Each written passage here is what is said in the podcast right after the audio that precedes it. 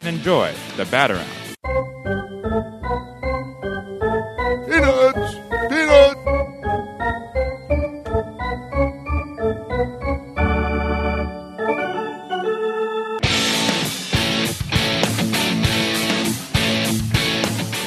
And now, Monumental Sports and Entertainment along with Pressbox presents Stan the Fan's Bat Around. The next two hours, listen in as Stan and Craig Heist bat around all manner of topics pertaining to the great game of baseball with their great group of guest contributors. Feel free to tweet your questions to Stan at Stan the Fan. Now sit back and enjoy the bat around. Guys, take it away.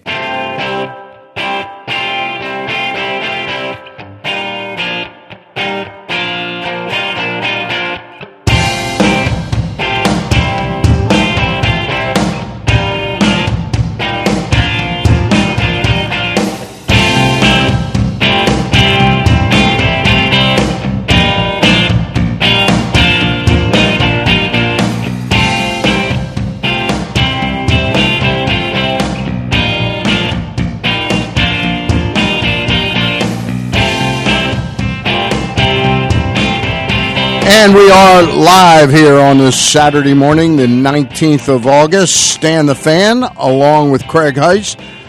Sitting in the, uh, the control tower is tall, handsome, baritone Kyle Ottenheimer. How you doing, guys? Can't complain. Can't complain. Can't complain after last night, I'll tell you that. What's Right? that guy? What's that guy's name that used to work here? Uh, Tufa, something like I, that. ca- I swear, it sounds familiar. Yeah. I thought it was Barry's Sverlig- No, Sver- no, not Svrluga. No, Yeah, that was very good. That was very good. Um, kudos to you on that, as opposed to last night on your Facebook Live chat after the Orioles game, where That Barry, was- where Barry, poor, Poor Barry, thought he was someone never, else. He never knew what hit him. You know, I did not have. Is our feed on? By the way, our Seems like it's freezing up a video? little on the, yeah, the because Nemo. it's not showing up for me to share. Ah, not showing up for me Okay, either. all I'll, right. I'll, I'll, I'll, I'll reboot it. I'll get it All going. right, we're going to reboot that. Uh, big victory last night. It seems kind of fitting, Craig, that a lot of today's show is going to be about this 25th anniversary at Camden Yards. Because I got to tell you, for a house that hasn't had tons and tons of great memories, that's got to be in the top 10 or 12 all time.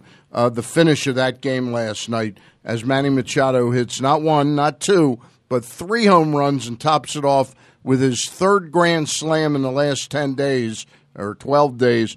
Uh, seven RBI performance, and the O's get away with a, a victory. Let's be honest; they they had to have that victory last night. Yeah, because it's the difference between being two behind the Angels and actually one team leapfrogged the Angels last night uh, to go the Twins The, the Twins to to go into the second wild card spot. So now the Orioles not just chasing Anaheim, but also chasing the Twins, and that was the difference, uh, in, at least in terms of Anaheim, uh, as uh, you know, being four back of them instead of two back. Uh, so yeah, big big win in this stretch stand of of uh, sixteen of nineteen at home.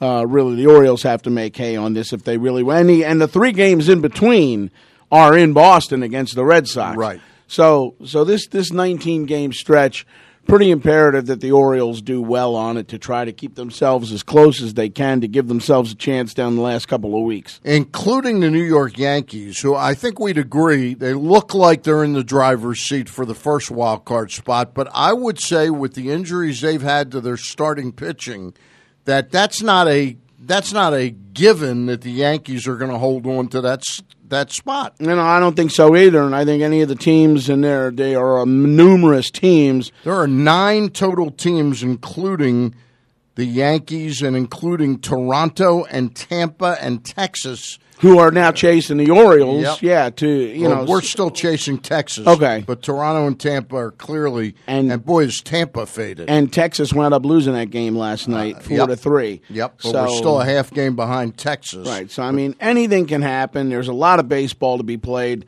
uh, and and you know, for the Orioles, you're hoping for just decent starting pitching to be able to get to the bullpen, and you're hoping your offense stays hot. And it was hot last night on a hot and humid night at the yard.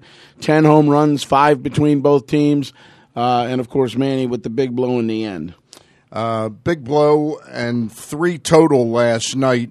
I wrote a piece for PressBoxOnline.com the other day, and the headline writers kind of cha- changed a little, but but the essence of it was as Manny Machado and Kevin Gausman go, so go the Baltimore Orioles. And Craig, for all the talk a month ago, you know, about how this team needed a total rebuild and all that, isn't it amazing when your two best players, Manny Machado and Kevin Gausman, or your two most important players, mm-hmm. perform at the top of their game?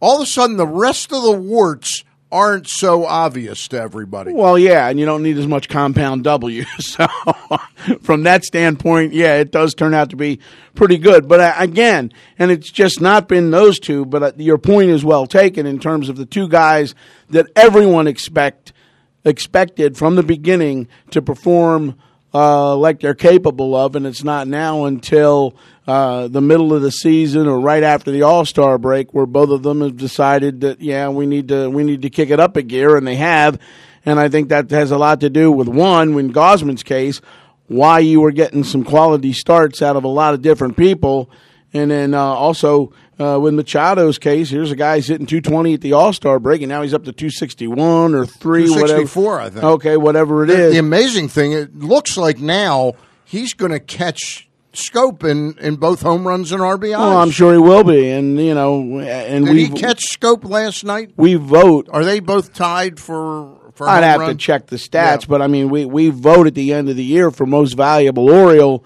and you know, if you you asked me that a week ago, hands down, it's Jonathan Jonathan Schoop, Schoop. and it still may be because Right. it's a total the totality of the entire season.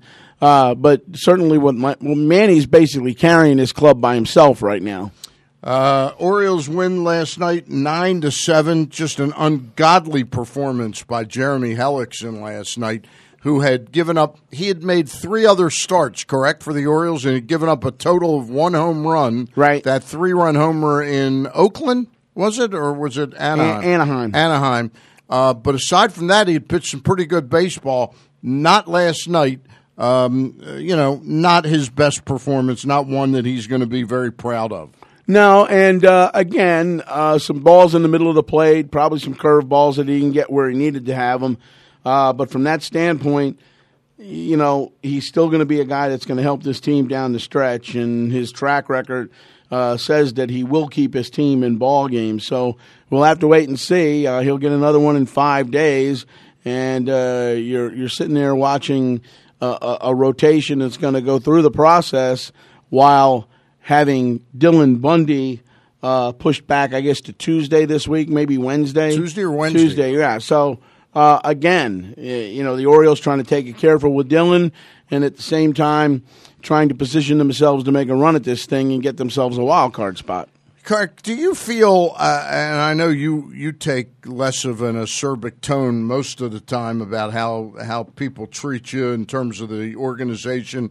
Do you feel that the organization, and really I'm talking about Buck, Mm-hmm. was really honest all year about the Bundy situation? It was almost like there's no there's no innings. There, there's no innings. There's nothing that says that you got to w- watch exact number. And he was saying that to like two and a half, three weeks ago, and Bundy's performance spoke to a very different reality. And sure enough, there may not have been an innings total, but what Buck said all along was, "I'll kind of know when it's time to push it back a little bit." And they've pushed it back quite a bit. Well, they've pushed it back quite a bit, but I think we all knew this was coming uh, in terms of uh, not wearing him out or not trying to wear him out. We know he was approaching an innings limit he hadn't been at before, a starts limit he hadn't been at before. Uh, I, I don't think anybody can really be surprised by this, and I and I thought throughout the year that Buck did hint at that. It was just a matter of when it was coming. All right, maybe I didn't hear the hints as well as you did. Uh, Kevin Gausman will go tonight, and then uh, he'll go against J.C. Ramirez, and then tomorrow we're listed as a to be determined going against Parker Bridwell. Do you have any idea what kind of curveball that guy has? no, I No, I'm don't just- know. I wonder. don't know, but he probably doesn't make as much money as uh, you know. Yeah. some people. Some people. Uh, but who do you think that TBD will be? I've heard that it could be Tillman, it could be Miley. Um, your thoughts? I would think if it was anybody of those two, it would be Tillman at this point uh, because he only pitched the one inning uh, against Seattle out on the coast in the final series out there. Uh, so from that standpoint, I would think he would. Uh, I, I, think he would be more suited for it. Okay, all right. Then w- would it then be Miley, Bundy, Jimenez, or Miley, Miley Jimenez, Bundy in that order? I think it would probably be Miley, Jimenez, and Bundy if Bundy's getting pushed back to, to Wednesday. To, then to it would be Wednesday. Well, no, because you have today, tomorrow. Well, today's Gausman. If, right. if we agree that Tillman is tomorrow, right. most likely, then Jimenez, Jimenez and, and Miley. And Miley yeah. Jimenez and then Bundy probably okay. Wednesday. Probably that, Wednesday. Yeah, unless they want to separate, uh, you know, and and go with Bundy Tuesday and Jimenez on Wednesday. Yeah. All right. Then the Orioles will have the day off on Thursday, correct? Uh, before the so will I. before you, you, the Nats are not in town. Uh, they do not come back until Friday. All right. By against, the way, against the Mets. I took this out of the box last night. Kyle, just point me in. Is this the right camera? Yes. Uh, this is- that'd be the one. This is a pretty nifty. Don't break it.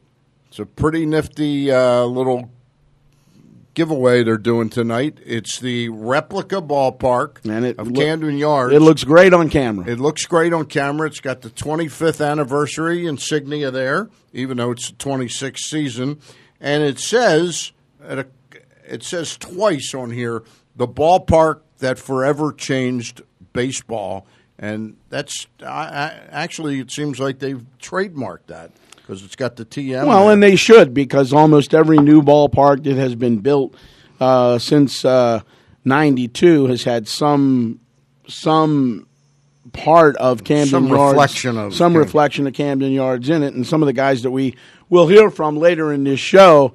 Uh, of the opposing team, the Cleveland Indians, uh, two of their main cogs in that game are now coaches for the Anaheim Angels, and we had a chance to talk to both of them, uh, uh, Paul Sorrento and also Charles Nagy.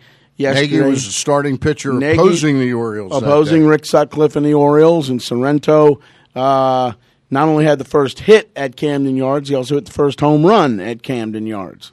Well, we're asking anybody that comes over to watch us on Facebook Live at facebook.com slash pressboxsports to please like us and please share us uh, so we can um, advance our cumulative numbers of viewers. Uh, you can always listen to all the shows that run 10 to 12. Glenn Clark Radio with Glenn and Kyle Ottenheimer on Monday through Fridays uh, from 10 to 12.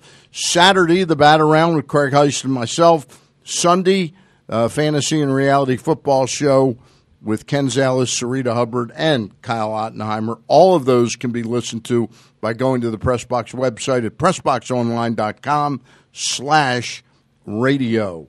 Um, let's let's go down the lineup that we have uh, today uh, on this program at about in about five six minutes. Oh, it's actually four or five minutes. We're going to get Rich Dubroff. I've got 10, 11 on my computer. I've got 10. 14. Yeah. Okay, I'm, I didn't see it.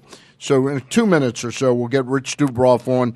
Then at about 1038, 1040, Charles Steinberg, who was PR director of the Baltimore Orioles, I believe, in 92 when the stadium opened. If he wasn't PR director, He was 93. I think he became the PR, PR director, but he was sort of director of operations, game day operations or something Because Rick, like Rick. Vaughn was still here at that time. That is correct. That is correct, sir. Yes. Uh, but Charles Steinberg, who's now the president of the Pawtucket Red Sox, will join us. We'll talk to him about his memories of Camden Yards. And we got to get a sentence or two in or a question or two in, Craig, about this latest uh, involving Yawkey Way and the name of Yawkey Way. And it makes it sound like that the events in Charlottesville just re help reframe this argument that a lot of Bostonians feel that um, Tom Yawkey's uh, treatment of uh, minorities is not such that they'd like to have his name identified with the team anymore. I, for one, think that that's a, a pretty dumb idea. Well, I think it's a dumb idea for a lot of reasons, none of which we will get into right now Yeah. for me. Uh, but uh, yeah, uh, I, Yawkey Way is a, as much a part of Fenway Park and uh, the Boston Red Sox, uh, you know, down through history. And I think part of what is bothering me a lot about all of this is I get it, but there's a thing to be learned from history. Yeah, uh, You know, blotting history out is not necessarily not the way the to, way to teach go. the way Right, to teach exactly. history. Exactly, and and I would also say that the Yawkey family. I'm not saying you buy your way out of anything you did wrong. I think that Tom Yawkey, while he may not have been a visionary in terms of race relations, uh, the the good that his family did in that or, in that community, I think his name should still be attached in some regard. Anyway, I do. after Charles Steinberg's on with us, he's the president of Pawtucket Red Sox. Ben McDonald's going to join us. Then we're going to have your interview with Paul Sorrento and Charles Nagy. Then we did a, a piece yesterday. We've got on tape. Tony Pente is going to join us from Orioles Hangout to talk about Oriole prospects. And then you've got a really nice piece at the end of the program on with Dusty Baker talking about his good friend, the late Paul Casanova, who just passed and, away. And Paul was catcher for the uh, Washington Senators. Uh, and and the one picture that I have of actually of Paul Casanova is him standing at the plate as Frank Robinson was crossing home plate down at RFK Stadium Right. after the second of two grand slams that he hit in consecutive innings against the Senators in a 12 to 2 Orioles win. And uh, that that's the one picture that I, I because everybody said, well, what what number did Casanova wear? I said, oh, he wore eight because I have the picture. Right. Well, I, I had forgotten he was actually on the Atlanta Braves when Hank Aaron broke Yeah. Babe Ruth's record. I did not Yeah, remember and, that. and Dusty Baker, we, we talked to Dusty this past week because Dusty uh, played with Paul, uh, not just there, but also in the Dominican League and also uh, some, some minor league down in Miami. well, clearly they were really good friends. Joining us right now is a good friend of ours, Rich Dubroff of Pressbox and PressBoxOnline.com. Rich, how are you this morning? I'm great, Stan. How are you doing? Good. I know you you uh, try and be as objective as possible all throughout the 162 game regular season grind and all the preseason stuff and exhibition season. But that one had to be pretty special even for you as an objective observer last night. Yeah, we're you know you don't see very many game-ending grand slams, especially ones that you know bring you from a uh, uh, bring you from a deficit to a to a win. But the game the game itself was just kind of dizzying. Yeah. You know, watching all those home runs uh, fly out of there, and it really wasn't. Uh, it, it really wasn't a surprise to me when uh, when Machado hit it, and of course, a lot of fans will will try and say, "Oh, this will be a big win," and it'll uh, you know get get the Orioles back going again. Uh, but it, it, it was a big win. It was a big win mathematically because it, it was uh, an almost must victory mathematically. you know they, they because you know the Angels are one of many teams that are ahead of the Orioles in the you know in the wild card, and uh, and now the Angels and the Twins are tied for uh, the second wild card, and the Orioles are are two games behind, and it's a little more uh, you know it, it, it's a little more manageable. And you know these these two games here are really important because it's their last shot at the Angels. Like you know the the Royals and the Twins are ahead of the Orioles, but they're done playing them. Yep. So there's nothing they can uh, you know they can do directly. And you know you know these games are important, and the games that they're playing against the Rays will be important because they're in the uh, you know they're in the chase too. But the Orioles are still going to have to put together a uh, you know a sustained uh, a sustained streak of excellence here for them to to really do something because the you know it's it's there for them. You know, it's there for any team that uh, that, that can go on a streak, and with uh, you know six weeks remaining and 40 games remaining, they're going to have to you know they're going to have to play really well. You know, let's say 25 and uh, 25 and 15 or, or, or better to uh, uh, to get this. I think. Well, with 16 of 19 at home and the three that are in between are at Fenway against the Red Sox, I would have to think that this is the stretch where they really have to make or break their season. Uh, The Orioles, let me just interrupt you for one second. It's really fascinating. They are plus 13 at home, yeah, but they're minus 15 on the road. Yeah. And when you really look at the total numbers, they got 22 home games left, 18 on the road. If they just stick to that math, it's not going to be good enough. no, it's not going to be good enough. But by the same token, uh, I, I just think this stretch, you, you'll have a tendency after this stretch to see where you are, Yep. and a lot of that will determine, I think, how you play the rest of the year. Yeah, and, and I think you're right, Craig. But also, they're playing slightly better. You know, since the All Star break, their games on the road have been slightly better. They lost, you know, six of ten uh, on the you know on the West Coast, but you know there have been a lot of West Coast trips they've had that have been worse than that. Um, and you know, all their games now are in the Eastern Time Zone. And at the beginning of the season, the first 33 games were in the Eastern Time Zone, and that's when they did the best. They were 22 and 11, and they were mostly playing the AL East, which is um, what's going to what's going to be happening uh, after pretty much after they get through. Uh, you know, after they get through this homestand, We're talking uh, with very few of their you know other, very few of their games are going to be against uh, you know non AL East teams. We're talking with Rich Dubroff, who writes for Pressbox and PressBoxOnline.com. Rich, the other day on the website, I wrote a piece that essentially boiled it down to all this talk during the, er, you know, leading into the trade deadline that the Orioles needed a, this massive rebuild, and we got to trade Manny, we got to trade Britton, and get all these young players and all that. When your two most important performers, and I'll argue that Machado and Gausman were the club's two most important performers coming into the season, when they're playing at the top of their game, they they do away with a lot of other warts you might have as a team.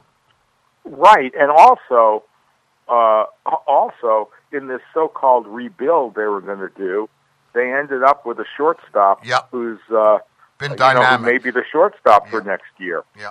Uh, you know, the, they added, uh, you know, they added a player who's now ba- who's now batting 300. You know, when he came to the Orioles on July 31st, Tim Beckham was batting 259. Right. He's now hitting 300. That is Yeah. amazing. That is amazing. And you know, and of course Machado, uh, you know, Machado was batting 230 uh, at the All Star break. He had started to hit, uh, you know, Uh, just earlier just in the before month. that, yep. Yeah, but you know, it, that's like and, and and Zach Britton's back. And the interesting thing is that because of the because of the way the games have gone, Britton, since he's been back, has had very very few save opportunities. The team, you know, nobody else has saved the game while Britton, you know, Britton was back. Uh, because you know when they first brought him back, they wanted to uh, you know not put him in the in the ninth inning but none of those games were save opportunities. But you just look at the, you know, I think he's had five saves, five, I think it's six since he's been back, and that's all the save opportunities they've had. So they've, they've generally, you know, won the games pretty handily when they've, uh, you know, when they've won, or or like last night, uh, you know, that last night was, uh, of course. You know the type of game you see once every five, uh, type of ending you see maybe once every five years. Well, I, the other thing I was going to say or, or ask you about was the the pitching uh, alignment. Now we know we got Kevin Gausman tonight. Tomorrow's a TBA. Now is that potentially a Chris Tillman start there? Yes. Okay. Uh, it is potentially a Chris Tillman start unless they need him. Uh, unless they need him in the early innings tonight, you know the the thing that the thing that's been damaging has been they've gotten you know after getting a lot of really good starts, uh, they'd gone they had gone until this week a month uh, between five inning uh, five inning or less starts except for one. Chris Tillman's two plus inning start earlier this month was the only, uh, you know, the only start less than five innings for an entire month, and now they've had three in a row. right. And fortunately, they had a road. Fortunately, they had an off day because if you had back to back to back, uh, you know, four and a third, four and two thirds inning starts, uh, then you know then the bullpen realignment, the bullpen alignment has to change because you're going to be using um, you're going to be using guys up. So it, it's important that uh, they get a really uh, you know a really deep start, the kind that Gausman has been giving them. Uh, he has to give them uh, one of them tonight, and then they're going to have to get you know Miley and Jimenez uh, to continue giving them you know deeper starts because the the ones that they they got from them on Tuesday and Wednesday aren't going to you know aren't going to work. Yeah. Uh, and, and then you know then they'll be able to space but you know they'll be able to space Bundy out because they think that if if they can get those deeper starts and then maybe mix Tillman back in there, uh, then you know for the next uh, 12 days until the rosters expand, maybe with two off days they can go with a six-man bullpen. We're talking to Rich Dubroff, Pressbox and PressBoxOnline.com. Just a couple more minutes with you, Rich. Uh, yesterday they made what I guess you would call somewhat of a, a difficult decision. Um, they opted not to risk losing Craig Gentry uh, by trying to option him back to the minor leagues. They sent Joey Rickard, who had uh, options left. And by the way, you explained a little technicality that although they're technically using an option to send him down, that option's not even going to count against him because of what, Rich? Well, actually, this was done after the game on after the game on Wednesday uh, in Seattle. Uh, Joey Rickard was sent was optioned down in the minor leagues to, to AAA Norfolk because the Orioles felt that Craig Gentry would not pass through waivers. Uh, Craig Gentry's out of options. He twice passed through waivers earlier this season. They didn't think that he could a third time because they felt that one team, another contender, might snap him up. And the Orioles liked uh, his speed and his defense. And Rickard has three options, but because he is being sent down, he was sent down so late in August. Uh, thinking is that they can bring him up September 1st when the rosters expand, and if he doesn't spend 20 days in the minor leagues, uh, one of those options is not used. So he'll have three options for next year. That's fascinating. Uh, I never, I never knew that rule. How how would that then affect uh, him as far as being on the postseason roster if he's not up here until September the first? Well, no. As long as you're w- with the organization. Okay, good enough. As long as you're with the organization before September first, gotcha. you can be, uh, you know, well, you, yeah, you can be, you can be used. So uh, I would think certainly if if there were you know, if they were fortunate enough to get into the postseason, they would want uh, both Rickard and Gentry because you know then then you can mess around with your pitching staff and you don't have to have um, you know twelve pitchers necessarily in the postseason because of uh, uh, because of off days. But you know, I wouldn't be surprised, Craig, if they went out and uh, and, and made another trade or you know another minor trade or two uh, to try and get maybe. Uh, you know, another pitcher. Uh, if there was one who was, uh, you know, if there if there was one who was available. Was the Chris Davis thing last night just a night off, or is there something physically ailing him? And the reason I ask, he apparently had a really bad case of the flu. Okay, because uh, what, the reason I ask was because I was not in Buck's presser at the beginning because I was over in uh, in the Angels uh, clubhouse trying to get something for today's show from uh, two of their coaches who are used, who used to be the uh, uh, the starting pitcher and uh, starting and, first and baseman starting first baseman for the Indians for when Camden Yards first opened. So, yeah, well, he uh, Davis came down with the flu in Oakland, as did Wellington Castillo. Uh, uh, Castillo was still in the ballpark last night. Uh, Buck Showalter said after the game, but was in pretty rough shape, and Davis was in very, uh, very rough shape. So yeah, he was uh, he was ill. Well, okay. bringing up the the illness of Chris Davis, it opened up an opportunity for Anthony Santander to play, and he was right in the middle of that game-winning rally last night with a very tough at bat against uh, right veteran pi- a veteran pitcher in Yusmeiro Petit. And uh, you know Santander, you know it's funny. This was you know, obviously the first time we've seen him uh, in uh, you know, in the big league setting, saw him in spring training, which is a lot different. and he did not carry himself as if he were intimidating. You know, his, his at bats looked, oh, you know, he, he's going to be overmatched a bit, but his at bats didn't look to be, you know, terrible. And of course, that veteran at bat, and he played, you know, he played, Played some good very- outfield, and there were yeah. a lot of question. There were a lot of questions about whether he could be an outfielder. So, if you have Santander, if they're able to pull this off, and and Santander is going to be a contributor, well, that's just as good as if you know, as if they developed him themselves. Yep. You know, when you get a Rule Five guy like Rickard or like Ryan Flaherty, and you're able to to stick with him for that year, then you know, then it's just as if you had, uh, you know, you had developed them your, yourselves. So I think that he's good. You know, Santander's going to be an interesting guy to watch for the rest of the season. He may not play a whole lot. Uh, you know, if they're contending, and if you have Davis, uh, Trumbo, Mancini, uh, may uh, hard to, you know, find places for him. But you know, but they'll, you know, they'll spot him here and there, and then you know, who knows? He may be.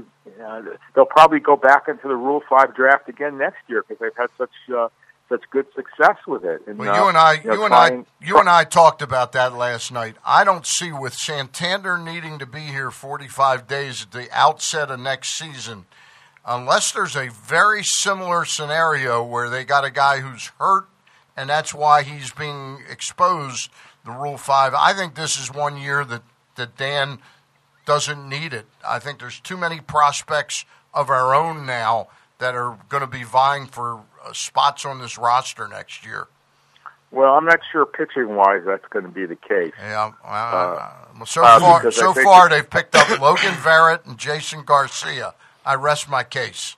well, they also picked up T.J. McFarland, who did I rest, them. like I say, I rest my case. Well, he, he T.J. McFarland, uh, you know, in his first two years, uh, gave them some, uh, Yeah. you know, w- was pretty valuable, and then he wasn't. He was valuable until he wasn't.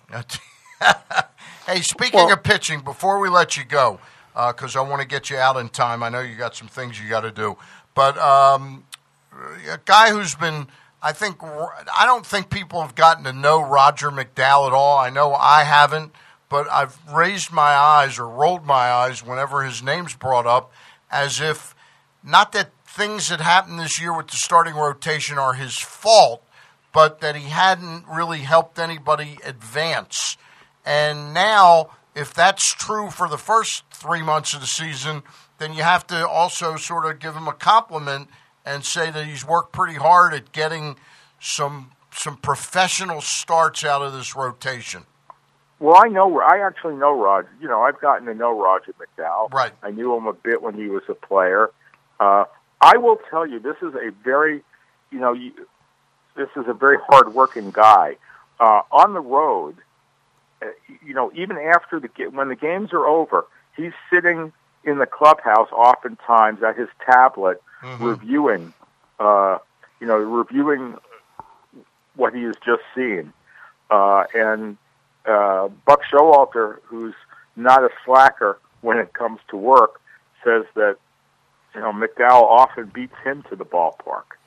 Uh, you know, early getting there early in the morning to review things, and he's a very, very, you know, he's a very, very uh, hardworking guy. And he was so hardworking as a as a pitcher that uh, you know in, in 1985 uh, when the Mets were playing uh, Atlanta in a famous rain delay game that ended about 4 a.m. Uh, he he worked so hard that he ate uh, ate cheeseburgers uh, during the rain delay. So he's been a hard worker his whole life. I'll leave you with this before we let you go, and that's that Anthony Santander was given the number 25. And immediately I thought to myself, again, blasphemy. They gave somebody 25. And Luke Jones got up yesterday and walked by me and said, You know, I can't believe they gave Santander 25. Hyun Soo Kim hasn't been gone a month yet. All right. Or Jim to- or Jim Thome. or Jim Thome, right. All right, Rich, many thanks. I'll see you at the ballpark. Uh, exciting night tonight with the home run derby contest. Who wins that thing? I think it's Brady, I hands think down. It's, I think it's Ch- Chris Hoiles. Nah. Chris Hoiles. All right, Rich, you got an opinion? Uh, I, I think Craig's going to win it. No, I'm not. I'm not participating. Rich. All right. We'll see you later, Oh, well, Rich. if you were. All right. Thank thanks, you. Thanks a lot, guys. We'll see you. All tomorrow. right. We'll take a quick time out, and when we get back, we'll be joined by our man Charles Steinberg in just a minute or two. All right.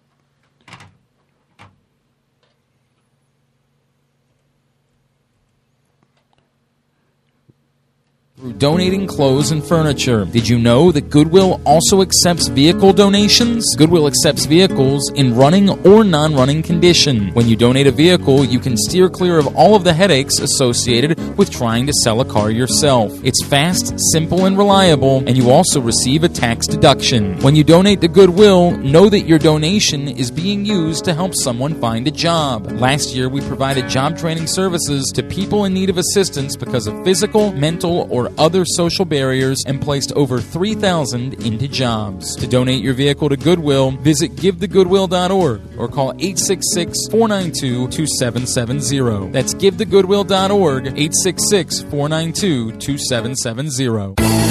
Let the Aberdeen Ironbirds take all the stress out of planning your family's next night out. Introducing the Green Turtle Friends and Family Package. Get four Ironbirds tickets, four Green Turtle dinners, and four Ironbirds caps for just $49.96. That's a $208 value for $49.96. Purchase your Green Turtle Friends and Family Package online today by visiting ironbirdsbaseball.com. Your summer starts now. The latest edition of Pressbox is available now. On the cover, we take a significant look into the Ravens' upcoming first ever trip to London. What does it take for an NFL team to make such a trip? How are Ravens fans getting themselves across the pond for the game? What are fans doing in Baltimore if they can't make the trip? And which Ravens player will the trip mean the most to? Pressbox is available for free at over 500 area locations, including 60 Royal Farm stores. You can also find the entire edition as well as the best daily coverage of the Orioles, Ravens, and Terps at PressBoxOnline.com. The PAREXEL Early Phase Unit at Harbor Hospital is looking for healthy males and females ages 18 to 85 to volunteer for a clinical research study. Length of participation and number of visits vary by study. If you qualify, you may receive compensation ranging from $1,200 to $8,500 upon completion. For more information, please visit our website or call 1 877 617 8839. Call now. Kyle, here's the thing. Since we're streaming live now every day at facebook.com slash pressboxsports, video-wise, I'm going to need you to step your game up when it comes to what you wear to work every day from 10 to noon. Uh, I hear you. I mean, I, fi- I'm, they can't see my legs. I can still wear the chaps. Okay, that's fine. I just don't understand for me why they have to be assless chaps. I have the chaps that I have. Well, okay. And I have the toes that I have. This is what we do every day from 10 to noon. Glenn Clark, Kyle Ottenheimer for Glenn Clark Radio. I'm not sure that you'll learn anything. I'm not sure that you'll ever really be entertained, but afterwards, it's going to be a pleasant experience for all involved. How does that work? Yeah, don't worry about it. Glenn Clark Radio and Facebook.com slash Pressbox Sports.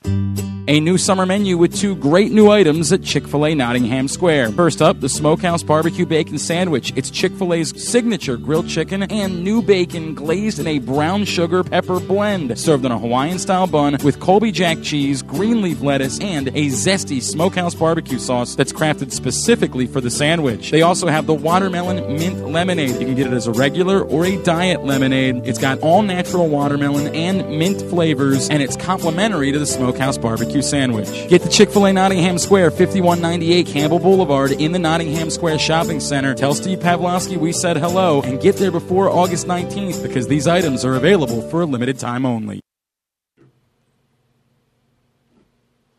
Thanks for taking a second for us. Appreciate it. Uh, we are back on the air. Pressbox Pressbox presents the Bat Around. Stan the Fan along with Craig Heist.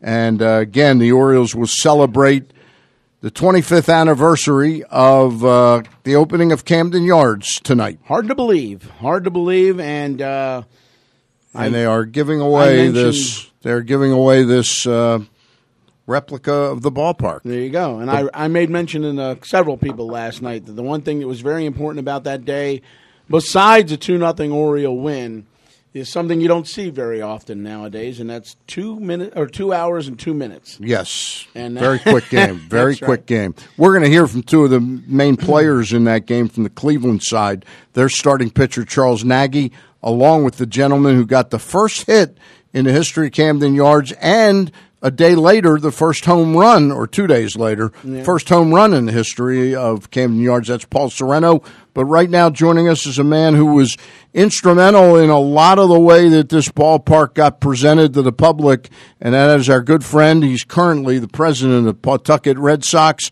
That is Charles Steinberg. Charles, thank you for taking a few minutes with us to talk about uh, how special Camden Yards has been.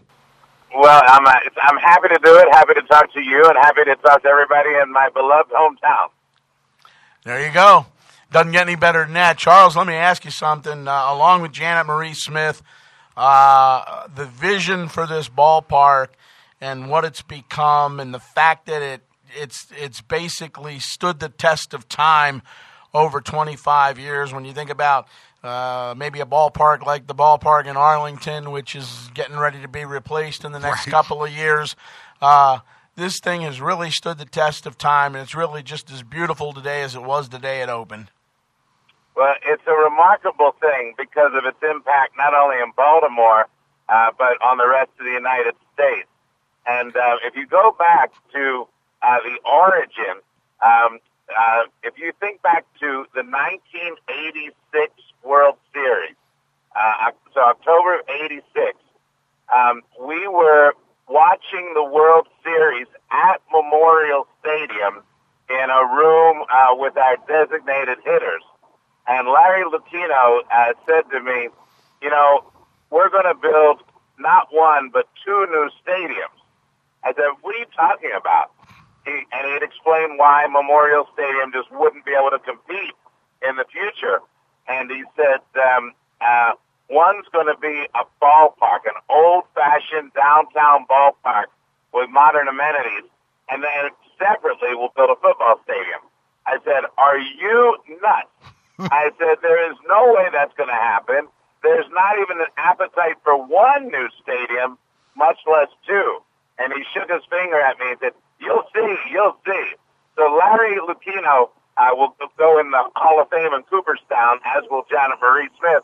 Uh, in fact, I think they should both go in the Orioles Hall of Fame. Uh, would make sense. Yeah. Larry had the vision, and then uh, two, a little more than two years later, uh, he brought on Janet Marie Smith to translate his vision architecturally into the marvel that it is. And you're right, the way it looks as fresh today as it did on April 6th, 1992, uh, that, that's a tribute to today's Orioles management for keeping it so uh, pristine. But it is still the one that all the uh, the new ballparks point to as the point of inspiration. And the other thing to me that's also very important, I think, is the sense that, you know, for as long as this ballpark's been around, then there's been no naming rights to it. It's always been Oriole Park at Camden Yards. That was uh, important to Larry. Larry negotiated that point uh, when he made the lease with the city that it, that they would be prohibited from selling the name. He wanted it to stay, um, um, you know, a, a pristine name that would harken back uh, to the uh, early 20th century ballparks. You know, Charles, it's interesting. I've always given Larry uh, a tremendous credit for the vision that is Camden Yards, but you just gave me a date where a gentleman who I really liked an awful lot as well as Larry was Edward Bennett Williams. And, and that was the date of the World Series of 86. Now, Mr. Williams was still sick.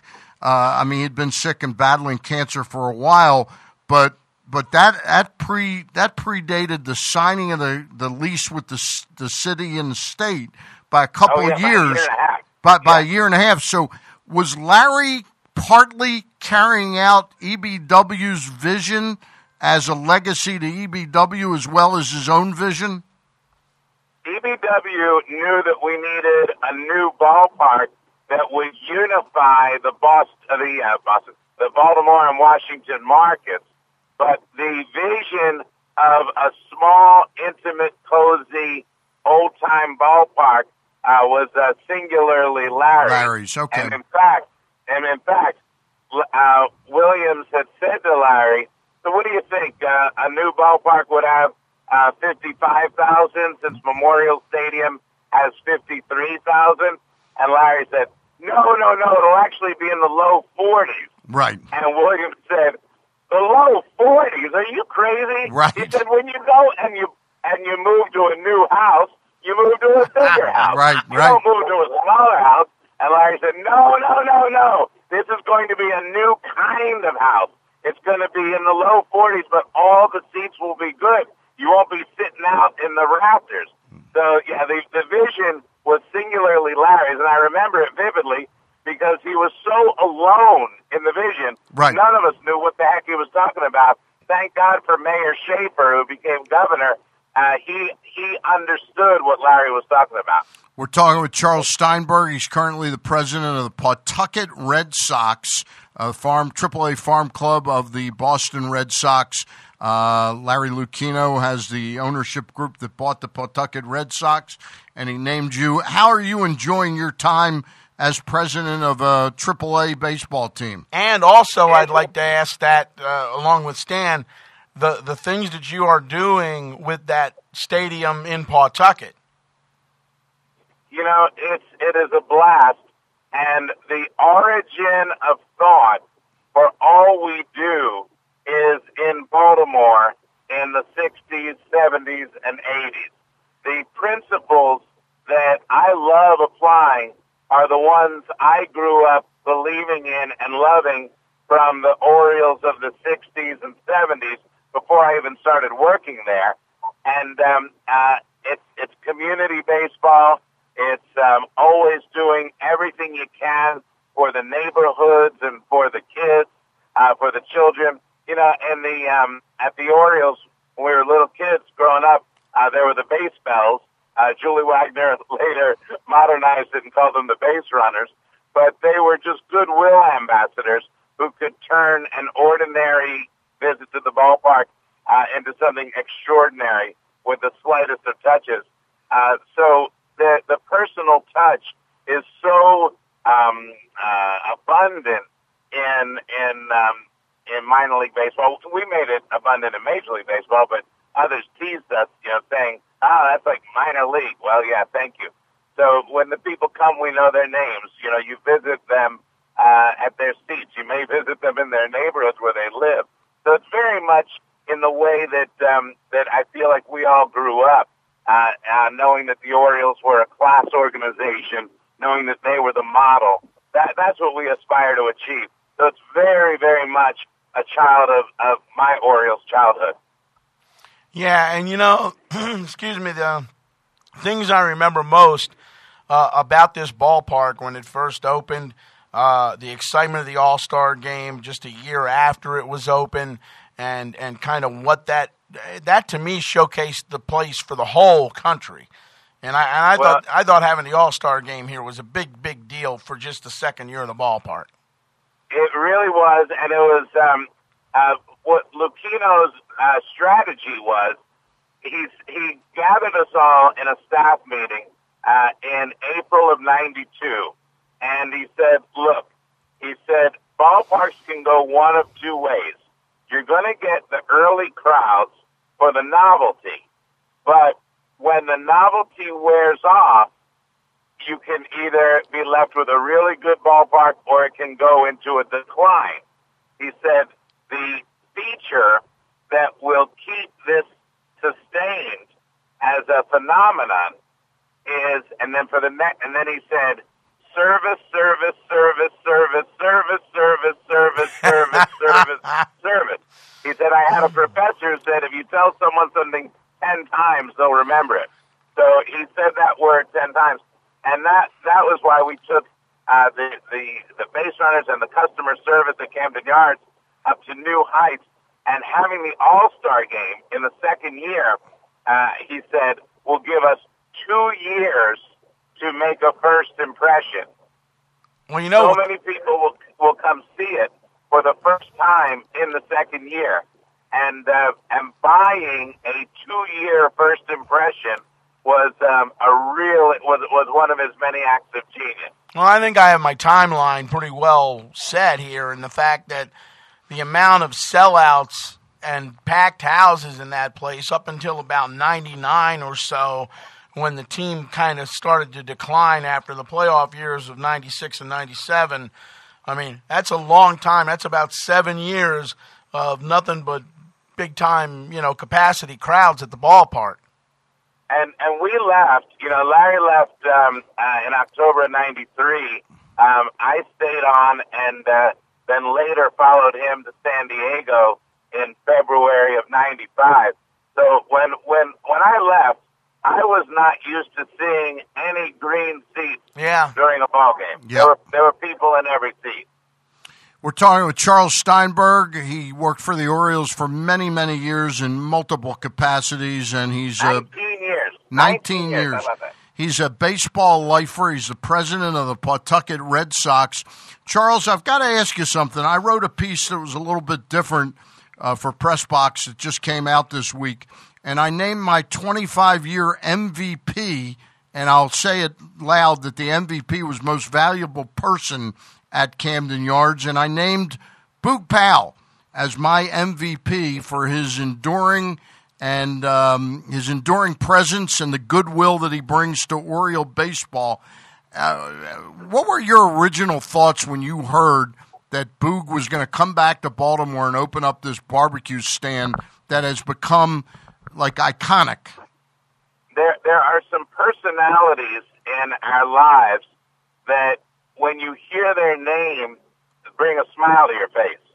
You know, everybody universally adores Brooks Robinson. Uh, rightly so. He's my hero. Uh, there's no one like him. And then, then you start talking about Brooks and Frank and Palmer and Weaver and Eddie and Cal. But when you say Boog Powell, there's the jolliness about him. And I remember laughing because that sounded so fun for Boog to be on the Eutaw Street corridor.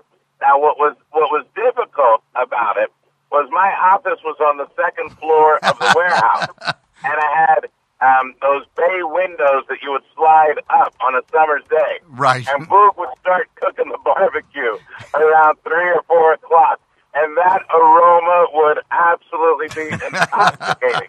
so I don't think it did uh, my body any good to be eating barbecue every day. I was just going to say, uh, never, never helped any of our diets. That's for sure.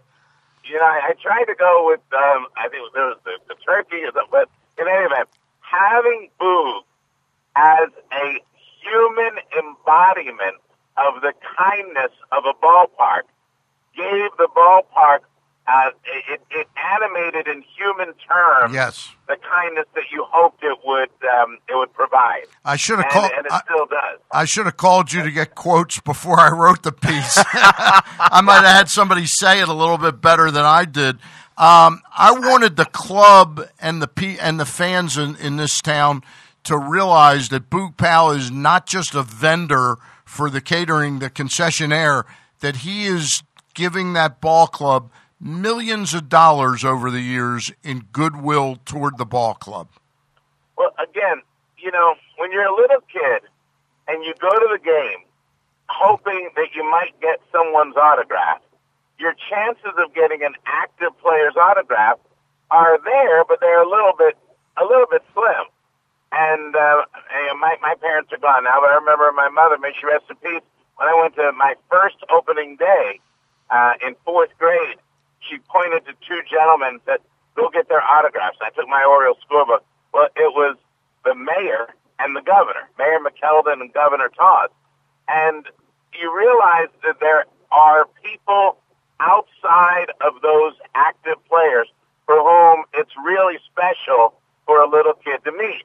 And when Boog is there on the Eutaw Street corridor and you can meet him and a father or a mother can teach their son or their daughter the stories of, again, this jolly big fellow who was, um, you know, one of the best home run hitters, one of the, you know, the MVP of the 1970 season, and just go on and on and on and on, then you're perpetuating the stories of the game, but you actually have a human handshake and a smile that you can associate it with. And Boog's personality is pivotal. I remember saying to Boog once, just casually, "Yeah, hi Boog, are you having a good time?"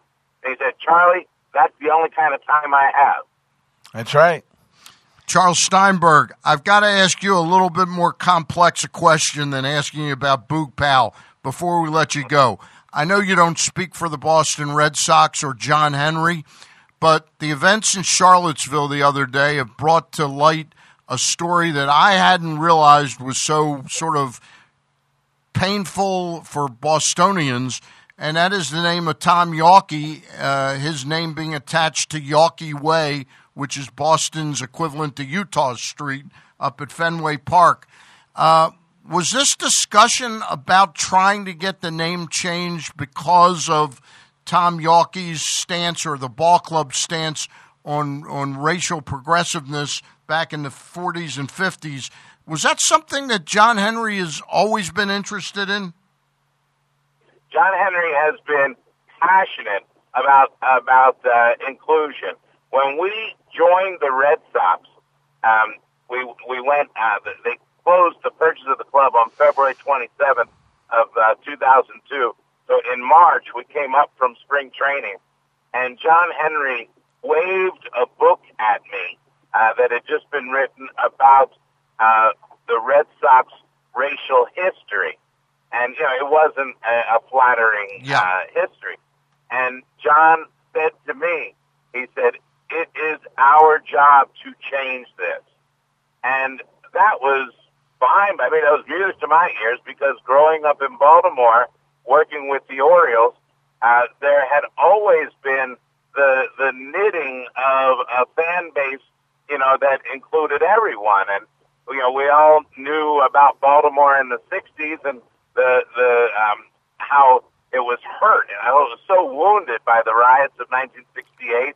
Um, and yet, uh, you know, years later, when Eddie Murray is uh, leading us to the 79 uh, pennant and the 83 World Series, you felt this palpable unity. So uh, having a unified fan base is bread and butter to those of us who grew up loving the Orioles. So it was it was a pleasure to work on it.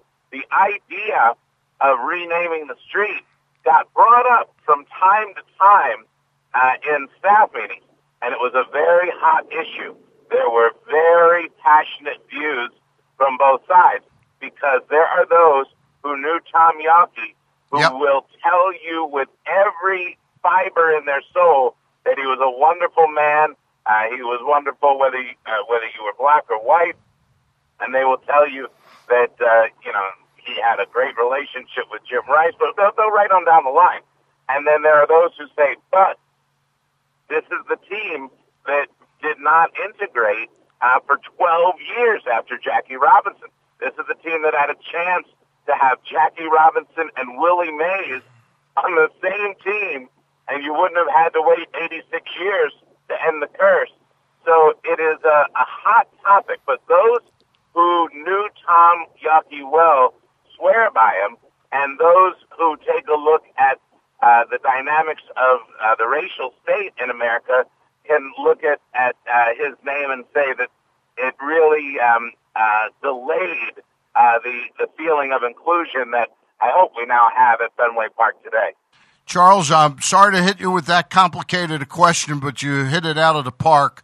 We'll talk more about it some other time. We've got a date with Ben McDonald in just a Oh, couple please minutes. Give him my regards. I will do that, Oh, and God. thank you for spending some time with us. And tell Larry I said hello.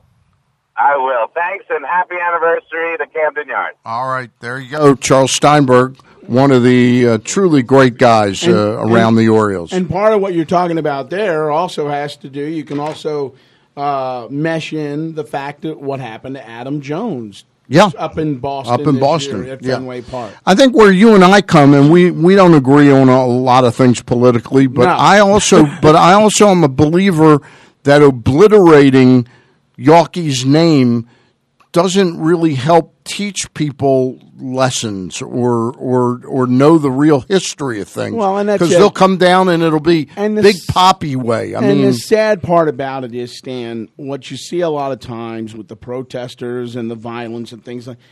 a lot of times these people don't know what they're protesting. They don't know why they're out there. They just want to be a part of the scene and, you know, educate yourself and understand why things are the way they are. Yeah. You can't throw history out the window. out the window even though it's not good history. Exactly, exactly. You know, uh, being Jewish myself, I, you know, it would be great if some way we could obliterate the Holocaust. Yeah. But the Holocaust happened, and it's far better to understand that so you don't repeat it in Right, history. If you obliterate your history, you're more liable to repeat it. Now, our next guest, Yeah. when Kyle gets him up here and we, we make our connection, What number did he wear? uh, who? Ben? Yeah, I thought he wore 19. Yeah, he did. Absolutely. So he took Dave McNally's number.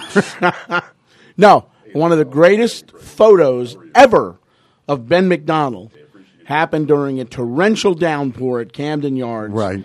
And Ben is the only person in the dugout. I mean, the dugout's flooded, the hallway's flooded. Ben is the only person in that dugout, and he's sitting up on the top of the bench right. with a Orioles floppy hat on, Right. with a fishing rod in his hand. He's got the thing just down. I remember the picture. Uh, outstanding. I remember the picture. Joining us now is uh, a man who wore number 19 with a lot of pride for the orange and black, and that is the big right hander, Ben McDonald. Ben, first, after telling you uh, that we both, Craig Heist and I, thank you for being on with us, I got to tell you something. I would really love to see you doing a lot more Oriole baseball on the radio and TV. Is that is there any chance of that ever happening where you do more than say twenty games where you might do like a like a Palmeresque eighty games or something like that? I, I think so, guys. Well, first of all, I appreciate you having me on, and uh, I, I heard the fishing story. That that takes me back just several years ago, but that was uh, that was that was some fun time. That was right before they uh, they really got the drainage, uh, all the kinks kind of worked out, if you will, at the new Oriole Park. You know? Boy, did- so yeah, I remember. I remember swimming out to the dugout because down in the tunnel it's even deeper there. So I actually had to swim out to the uh, the dugout. You know, so yeah, that was uh, that was some good times. and But, uh, and yeah, you had flip flops on. That's the other thing. that's Yeah. right. I have I have my old shower shoes on. Yep. It's like I was sitting under a, an oak tree back at home catching a few worm with a, with a worm and a hook, you know. And so, uh, uh, good times for sure. Uh, uh, really just fun to see the, the guys this weekend and kind of catch up a little bit. But to answer your question, yeah, I mean, I wouldn't mind that at all. I I love coming back in town. I love doing Oriole games. This has always been my second home, and uh, everybody forgets I was a 21 year old kid. I first came to Baltimore by myself, and and really grew up here in a lot of different ways. And so this has always been uh, my second home, and uh, I hope to in the future, you know, do more games. I know we're we're talking about that, and college baseball keeps me busy, you know, and, and that kind of stuff. But uh, I'm hoping one day to maybe work out something to where I'm I'm here a lot more than I am now because I certainly enjoy being here. Well, let me tell you. First of all, do you have a preference? You sound great on the radio, uh, but I know you can do television just as well. Do you have a preference for either? Well, you know, I I really enjoy both sides of it. You know, it, it gives me a lot of experience doing it. Uh, Rick Sutcliffe told me yesterday that I got a face made for radio. You know, and Oh, I don't know what he meant by that, but that's what he told me. but anyway, Trust do me, I can I can tell you what he means by that. yeah, I do. Uh, I do a lot of TV stuff with the college game. I do love the the TV part of it too, and, and I'm just as comfortable uh, doing that as well. Uh, so if that opportunity came along, certainly I would I would certainly welcome that. And I have done a little bit of TV years ago when they brought me back, and I, I did a few games with Gary Thorne and really enjoyed that the pre and post game show, which was which was fun to do as well. So I'm really comfortable doing it all, and, and I, but I like radio too. It's just something different about the radio, and uh, love working with Joe Angel. He does such a nice job. He's such a professional guy, and it's a lot of fun with me and him get together. We we have a good time. Of course, when the Orioles are winning, it makes it even that much better. Let me ask you something. A lot of guys are back uh, for this uh, celebration of the 25th anniversary of Oriole Park at Camden Yards. One of the guys who uh, you pitched alongside, uh, Mike Mussina, he's in town as well. Yeah, you had a lot of injury problems, but you know, obviously, uh, if if that rotation kind of would have stuck together, that would have been a pretty formidable thing, don't you think? Oh, no doubt. I mean, look, I mean, uh, we we didn't know what was going to happen. Obviously, looking into a crystal ball back in '92, but uh, it was, uh, you know, Mussina was so talented, and uh, you know, he he he picked the game up a lot faster than I did. You know, he was a Stanford guy, and he graduated and I didn't. It took me a little bit longer to kind of start to figure things out than it did him. He kind of he figured it out right away. You He'll know, tell you that guy. too. oh yeah, oh yeah. He's he's not shy when it comes to that, you know. And so uh he yeah, he made it clear that he was smarter than me. He would tell me that all the time and that was okay until I pick him up and put him in a trash can or something. But anyway, that's another story in itself. But uh you know, he, he was right. and, and Sutcliffe Did we came just along lose at the right Ben? time and Did and- we lose and he was Ben? a young There we go. There we go. I can, I can hear you. No, Yeah, we got- we got you back. At the, at the, you know, I enjoyed having Sut there because he was a veteran guy and he really helped the maturing process of of me and and Mike and some of the other younger guys that was on the staff. So Sut was a blessing to have, but it was a very talented staff. It was me and Mike were learning how to pitch, and Sut was already there, and, and it was a lot of a lot of good times, you know. And if it weren't for the injuries, yeah, who knows what what what could have happened? Because I felt like I was just really figuring it out when it all happened at 29 for me. But that's just part of part of ball, and sometimes some things happen you can't control. You know, it's just the way it is. Ben, uh, one of the games I remember that Rick Sutcliffe um, was involved in uh, t- tangentially off to the side was a game Mike Mussina was pitching a Sunday afternoon game. I was not at the ballpark, I don't think. I was home. But it was Mussina against Chris Bosio. And uh, what, in, what, what ended up happening was probably the, the most crazy brawl I've ever seen. Uh, do you remember that against the Mariners?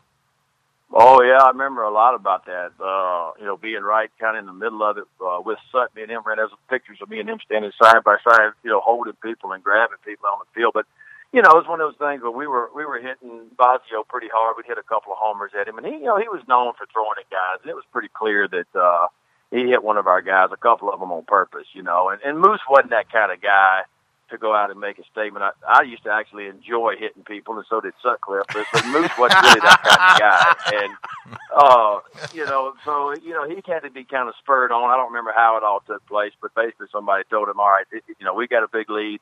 It's time to make a statement here." That had to be that know, had to be Sutcliffe, wasn't it? Be it- honest. I can't say for sure, but I'm pretty sure that it probably was. He was right. probably sitting on the bench. Look, it's the sixth or seventh inning. We're winning big. He's hit two of our guys. Look, look here, young fella. It's time to uh, protect some of our guys. I- you know, and so Haselman gets hit, and that's you know he takes off and goes toward Moose. And yeah, you're right. It was uh, it's been in several brawls, but that one really really sticks out more than it because it took forever to get it under control, and it broke out several different times, as you guys know. Thanks to Norm Charlton. Th- yeah, yeah, thanks to Norm Charlton, and Alan Mills, and Arthur Rhodes, and guys like that. And they had big the big Nelson guy, the big six seven uh, reliever down there, and he broke out several different times, you know. And so it was it was a lot of stuff going on that day, and uh, it, it's unfortunate that stuff like that happens, but it's baseball, you know. It it, it happens from time to time. I remember the one thing I remember was the catcher for the Orioles that day was not Tettleton. It was um, it was Jeff It was Jeff- Tackett. it was Jeff Tackett. Yeah, and Tackett. Tackett to me was so slow at protecting Moose on that thing. He let Haselman, who was Haselman, was a big guy too. He let him Yeah. get he let him get out to Mussina. Yeah, he got out there pretty quick, and when you get hit by a 90 mile an hour fastball, it'll make you get out there pretty quick too sometimes. so Tack Tack wasn't the fastest guy, so he let Haselman.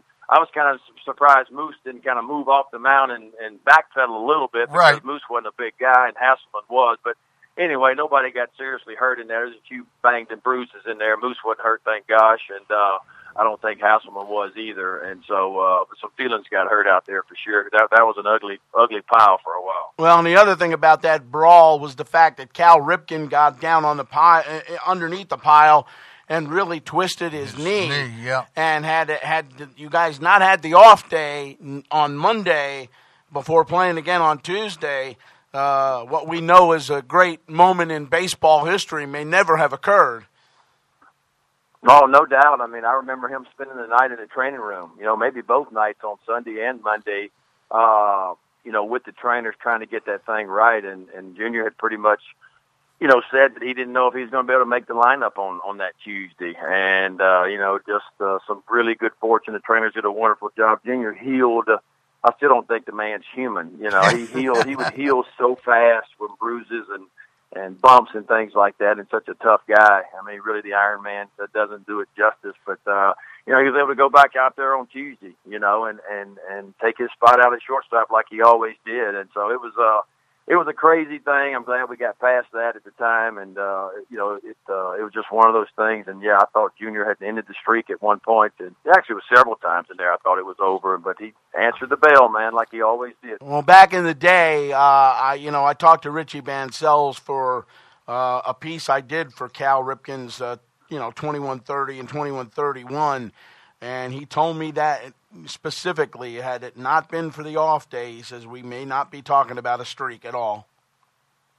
Yeah, I no, I totally agree, and that was the that was the kind of consensus around the clubhouse, you know. And uh, I remember going in and working out on the off day on that Monday, and Junior was in there getting treatment, and uh, you could just tell by the look on his face and the trainers that uh, it may not happen. You know, he may mm-hmm. not be mm-hmm. able to answer the bell, but uh, boy, he he was a fast. And look, Junior played through a lot of pain, like a lot of uh, guys do, a lot of different times. You know, he played hurt, and uh, which guys don't do that much anymore. You know, and uh, you know, you're never really hundred percent except for maybe opening day in the first month of the season. After that, you're not running on hundred percent anymore. And certainly, Junior answered the bell a lot of times throughout his career not being even close to 100%, but th- he found a way to perform at a very high level. I think the genes are really what does it there because Senior was one tough son of a gun.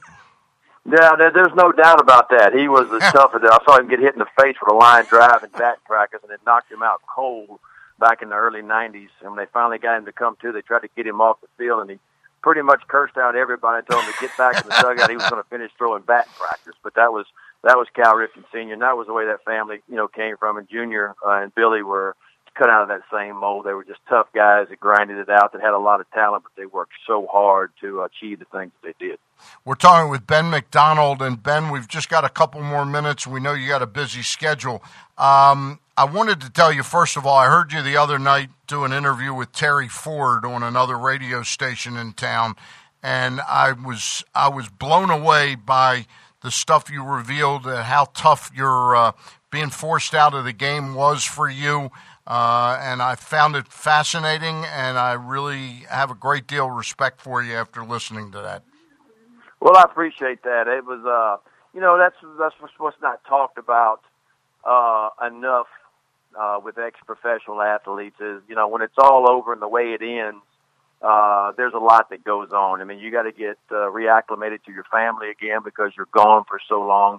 That can be a struggle at times. And you know, and we were talking uh, with some of the players. It's amazing how many t- players from this 20, you know, 25 years later from this team, people are divorced now. And I know that divorce rate is high now. I get all that kind of stuff, but it's it's tough for athletes. And then I went through a a dark time uh, when I was out of the game. It was it was a dark time, and, and I was tough on my family and my wife and my kids, and uh, I took it out on them to be honest with you. And that was just me not knowing how to cope with it all. And so, but I think it happens that way for a lot of guys in all of professional sports. It, it's an adjustment in a lot of different ways when you're finally out of the game. You hope that it, it ends on your terms, but the truth of the matter is, for most guys it doesn't end like Cal's and, and Derek Jeters and Mike Mussina's a lot of guys that you end up healthy. It's just time to walk away from the truth the matter is one day it's all over. And, and uh, you know, it's one thing when you're not good enough and you're healthy and you got to walk away from it. That's tough. But when you're injured and you feel like you just kind of figured it out a little bit and you still got a lot left and, and you know you can compete and you can't do it because of physical restrictions, it's, uh,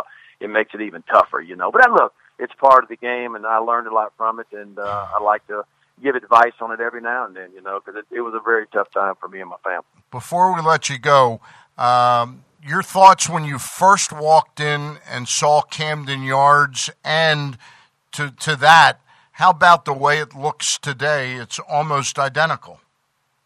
Yeah, you know what I mean. I was a 21 year old kid at uh, Memorial Park, and I thought that was the best place in the world. And it was like, holy cow, this place, this is the big leagues, man. The Memorial Park, this is awesome, you know. And when we went to Camden Yards opening day, and I walked out there, and there were 48,000 people, and the warehouse and the new ballpark and what they did. I mean, it just it, it's almost unimaginable how excited we were. There was a bunch of pride in to say this is really our ballpark. We get to play here every day. I mean, that that's just an amazing thing, and it has stood the test of time. All the new ballparks that have come up and tried to emulate Camden Yards. To me, it is still the best, and I still call it a new ballpark. It's 25 years old, but still uh, when you compare it to the other ones that are out there. And there are some beautiful other ones that are out there, but to me, this was the first one, and this still, to me, is the best one. It hasn't changed hardly any. There's a few more seats here and there, and a few seats taken out here and there, but for the most part, uh, it's all the same as it was 25 years ago. And they've done a wonderful job keeping it up. It still looks brand new today, and so it's a really cool place. And the players that are playing there today, I hope they appreciate it because it is a neat place. Hey, we remember that Rick Sutcliffe pitched game number one, the shutout. Did you pitch game number two or three? I pitched game number. We lost game two, but I pitched a shutout in in, in game three against the Indians. So the first, I guess, first three games played there, there were two shutouts uh, by the Orioles, and we won two of the three. So it was a pretty pretty cool time for me. Yeah, so Sorrento hit that home run in Yep. game two. Yep. Yeah. That's Yep. right. That's exactly right. Off of Moose, off of your friend of Mike Mussina. Mussina. Yeah. Yeah. That's okay. right. That's right. right. You know, and he he hit the home run and beat Mussina, and then we threw a shutout again in uh, in game three. Our last question for you. Who's going to win the home run hitting contest? Who's your money on tonight? Hoiles, Orsulak, Horn, Devereaux, or Brady? Well, that that's an easy one. Uh, Brady's going to win, and this is why. You see, Brady's one of those guys that's been kind of cheating a little bit. You see, I see, I saw him taking batting practice yesterday. Nobody knows that, but he's been out on the field hitting a little bit, you know. And so, you know, you can look at Sam Horn, and, and, and you can tell just by looking at him, he's not had any physical activities probably in 20 years. you can count him out. Chris Hoiles, you know, can still bang it a little bit, you know, so he, he'll be in the run. Orsulak, uh, you know, I don't think he hits that much anymore. Uh, Right. But see, Brady's just one of those guys. Look, he's he's probably taking BP right now. He's probably got three guys throwing to him right now. Yeah. He's gonna figure out a way to win it. I promise you. I guarantee you. You know, Hoyley's got that uh, that goatee going, but boy, is it all gray. Yeah, yeah. You know, it's uh, boy, I hadn't seen some of the guys in a while, and uh, I came back to the hotel last night and told my wife, I said, "Do I look as old as some of those guys?" I mean, it's, it's uh, it's funny, you know. You forget who you heck, most of us are in our. I hadn't quite made the fifty mark yet. I was one of the younger ones on that team, but uh, a lot of the other guys, you know, Seth's in his sixties and Junior's in his uh, late fifties. Yeah. You know, it's a it's a it's a weird time, you know. But it's been great catching up with some of the guys. It really has. Just remember, 50 Ben is the new 60. yeah, well, that's what I feel like every day I roll out of bed for the first five steps anyway. So All right, Ben, we appreciate it. We didn't even have time to talk about last night's un- incredible finish. We'll do that some other time. Enjoy the uh, rest of the weekend, Ben. yes, sir. I appreciate you guys having me. Have a good day. All right. Thank you. There you go, Ben McDonald. Uh, tremendous, uh, tremendous guy, and catching up with him is something special. Yeah, and just uh, as good a down to earth country boy that you could want to have and get to know. And really, the, you know, the ego isn't there, you know, he's just very plain, very even keeled, and he, he knows where he came from. We got a lot of ground to cover. Uh, when we get back, Craig Heist uh, had a little chat with Paul Sorrento and Charles Nagy. From then, the Cleveland Indians, who were the first visiting team to play at Camden Yards 25 years back in 1992. We'll hear that when we get back. We are the bat round. Yes, Stan we the. Fan and Craig Heist on the bat round, and we will be back right after these words. The Par- PAREXEL Early Phase Unit at Harbor Hospital is looking for healthy males and females ages 18 to 85 to volunteer for a clinical research study. Length of participation and number of visits vary by study. If you qualify, you may receive compensation ranging from $1,200 to $8,500 upon completion. For more information, please visit our website or call 1 877 617 8839. Call now. You've heard me tell you about Full Circle Tire and Auto in Abingdon for some time, but what about the GCR community? I got this message from Steve Barry, Stephen Belair. He said, Glenn, those guys were great. They saved me $100 over the dealership. They were more friendly, too. Turns out they didn't have the exact fluid for my truck, so they went to Honda and bought it and didn't charge me any extra. They gained me as a customer for life. I was very impressed. 410 676 2277. That's 410 676 cars. Stop in and see them 1304 Governor's Court, Unit 110 in Abingdon, or find them on the web, fullcircletireandauto.com. KZ here, Pressbox Fantasy and Reality Football Show with Sarita, the NFL chick. How are you? I'm great. How are you? I- I'm great. Every Sunday, 10 to noon, we talk about mostly football. We, we talk about the college game, we talk about the NFL game. We will throw in sports, local sports, some Orioles, some Terps. If there's an important story around the country, we'll throw that in. But our heart, our soul, of course, is football. Baltimore sports Baltimore sports. in general. Do a little bit DC. We got to give them some love sometimes. Ah, I guess. Sundays, Sundays, 10 to noon, Press Box Fantasy Reality Football Show. A new summer menu with two great new items at Chick fil A Nottingham Square. First up, the Smokehouse Barbecue Bacon Sandwich. It's Chick fil A's signature grilled chicken and new bacon glazed in a brown sugar pepper blend. Served on a Hawaiian style bun with Colby Jack cheese, green leaf lettuce, and a zesty smokehouse barbecue sauce that's crafted specifically for the sandwich. They also have the watermelon mint lemonade. You can get it as a regular or a diet lemonade. It's got all natural watermelon and mint flavors, and it's complimentary to the Smokehouse Barbecue Sandwich. Get the Chick fil A Nottingham Square, 5198 Campbell Boulevard in the Nottingham Square Shopping Center. Tell Steve Pavlovsky we said hello and get there before August 19th because these items are available for a limited time only. Hey, it's Nick Ashew. It's Tim Murray. And we're back now with Pressbox Online every Tuesday. Game time with Tim and Nick. So, similar name. Very similar name, a lot of the same content. Oh, we'll change that content up, you know. We, we'll stay with the times, obviously, but we're still going to yell at each other. Oh, I'll push your buttons whenever we want. You always do. We're like an old married couple. Every Tuesday, subscribe to us on iTunes. We're on SoundCloud, Pressbox Online, Game Time with Tim and Nick. Find Game Time under the podcast tab at PressBoxOnline.com or on iTunes and SoundCloud. Many people know about Goodwill through donating clothes and furniture. Did you know that Goodwill also accepts vehicle donations? Goodwill accepts vehicles in running or non running condition. When you donate a vehicle, you can steer clear of all of the headaches associated with trying to sell a car yourself. It's fast, simple, and reliable, and you also receive a tax deduction. When you donate to Goodwill, know that your donation is being used to help someone find a job. Last year, we provided job training services to people in need of assistance because of physical, mental, or other social barriers and placed over 3,000 into jobs. To donate your vehicle to Goodwill, visit givethegoodwill.org or call 866 492 2770. That's givethegoodwill.org, 866 492 2770. Welcome back to the Bat Around. Craig Heist along with Stan the Fan, and our guest today is Paul Sorrento. And uh, as they celebrate 25 years of Camden Yards, we have you on the show because not only did you have the first hit in this ballpark, you had the first home run in this ballpark. Uh, take me back to 92 and what you're thinking about now that it's 25 years later. I feel old. I know that. Um, I just remember coming here for uh, first game. Um, I just got traded to Cleveland, Yeah. so I was excited to kind of get my career started and uh, came into a beautiful ballpark. Uh, still one of my favorite ballparks to come to, but um, just an exciting time. You know, brand new ballpark, kind of the first of its kind. So it was real exciting to come in and uh, be part of a good team. We had a decent team that year, and it was fun. How much do you remember about Sutcliffe and Nagy? Uh, the one thing I'll tell you I remember about it, and in this day and age, it's important two hours, two minutes. you don't see too many of those nowadays. But uh, great pitching matchup. Got a lot of respect for Rick. He, uh, great pitcher during his career. Um, for some reason, the last pitch of the game sticks out in my mind.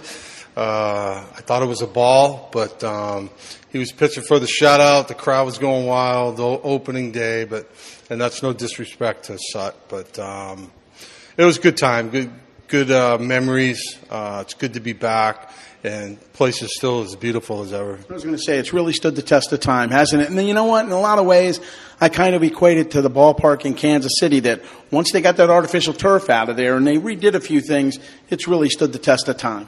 No doubt about it. It's still one of my uh, favorite ballparks to come to, and I think the players too. It's still very beautiful. Uh, they did a great job with the design, and it's still it looks like one of the newer parks in the league. So uh, somebody knew what they were doing, and uh, that's a testament to the Orioles. Well, now you swung the bat from the left side with a good bit of power. I would assume this was a good place to play with a bat in your hand, say from about the beginning of June through August. Sure, yeah, it's a it's a it's a hitter friendly park for sure. Um, obviously, when it gets hot here, the ball starts to travel a little bit. So, um, but good hitting park. Yeah, just remember that from day one. It was uh, you always enjoyed here coming as a player. Um, so, hopefully, we can carry that over as a team. I mentioned the 202 as far as time of the game was concerned, but Billy Ripken with the squeeze bunt there to force in the second run there. uh, kind of made it two nothing and gave the Orioles a little bit of breathing room. Yeah, I mean it was a great game. Great, uh, two really good pitches going at each other against really, if you look back, two really good lineups as well. And um, you know, like you said, those two-hour games, uh, you don't see them very often. Um, it was tough to be on the losing end of it, but uh, it's fun to be part of history. So, well, like you said, you had a, a good team then, which only got better. 94 you kind of lost because of the strike. Everybody lost because of the strike. But the following year, you guys were in the World Series against the Braves. Yeah, we had good teams in Cleveland. Um, I was there uh, from 92 to 95. We um, were fortunate to make a World Series and lost to the Braves.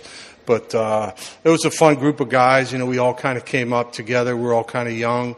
And then as we went into our new stadium, uh, management kind of went out and added uh, a bunch of veterans that were really good. As you know, we added Eddie Murray, who was a big part of that team, and um, so that really helped. I, you know, but we had a really good young core, and um, you know, management went out and went for it, and we had some good years. Another part of the Indians then that turned out to be a part of the Orioles later was Mike Hargrove. Uh, what was Grover like to play for? I mean, we covered him here. We know what he was like, but from a player's perspective, what was he like?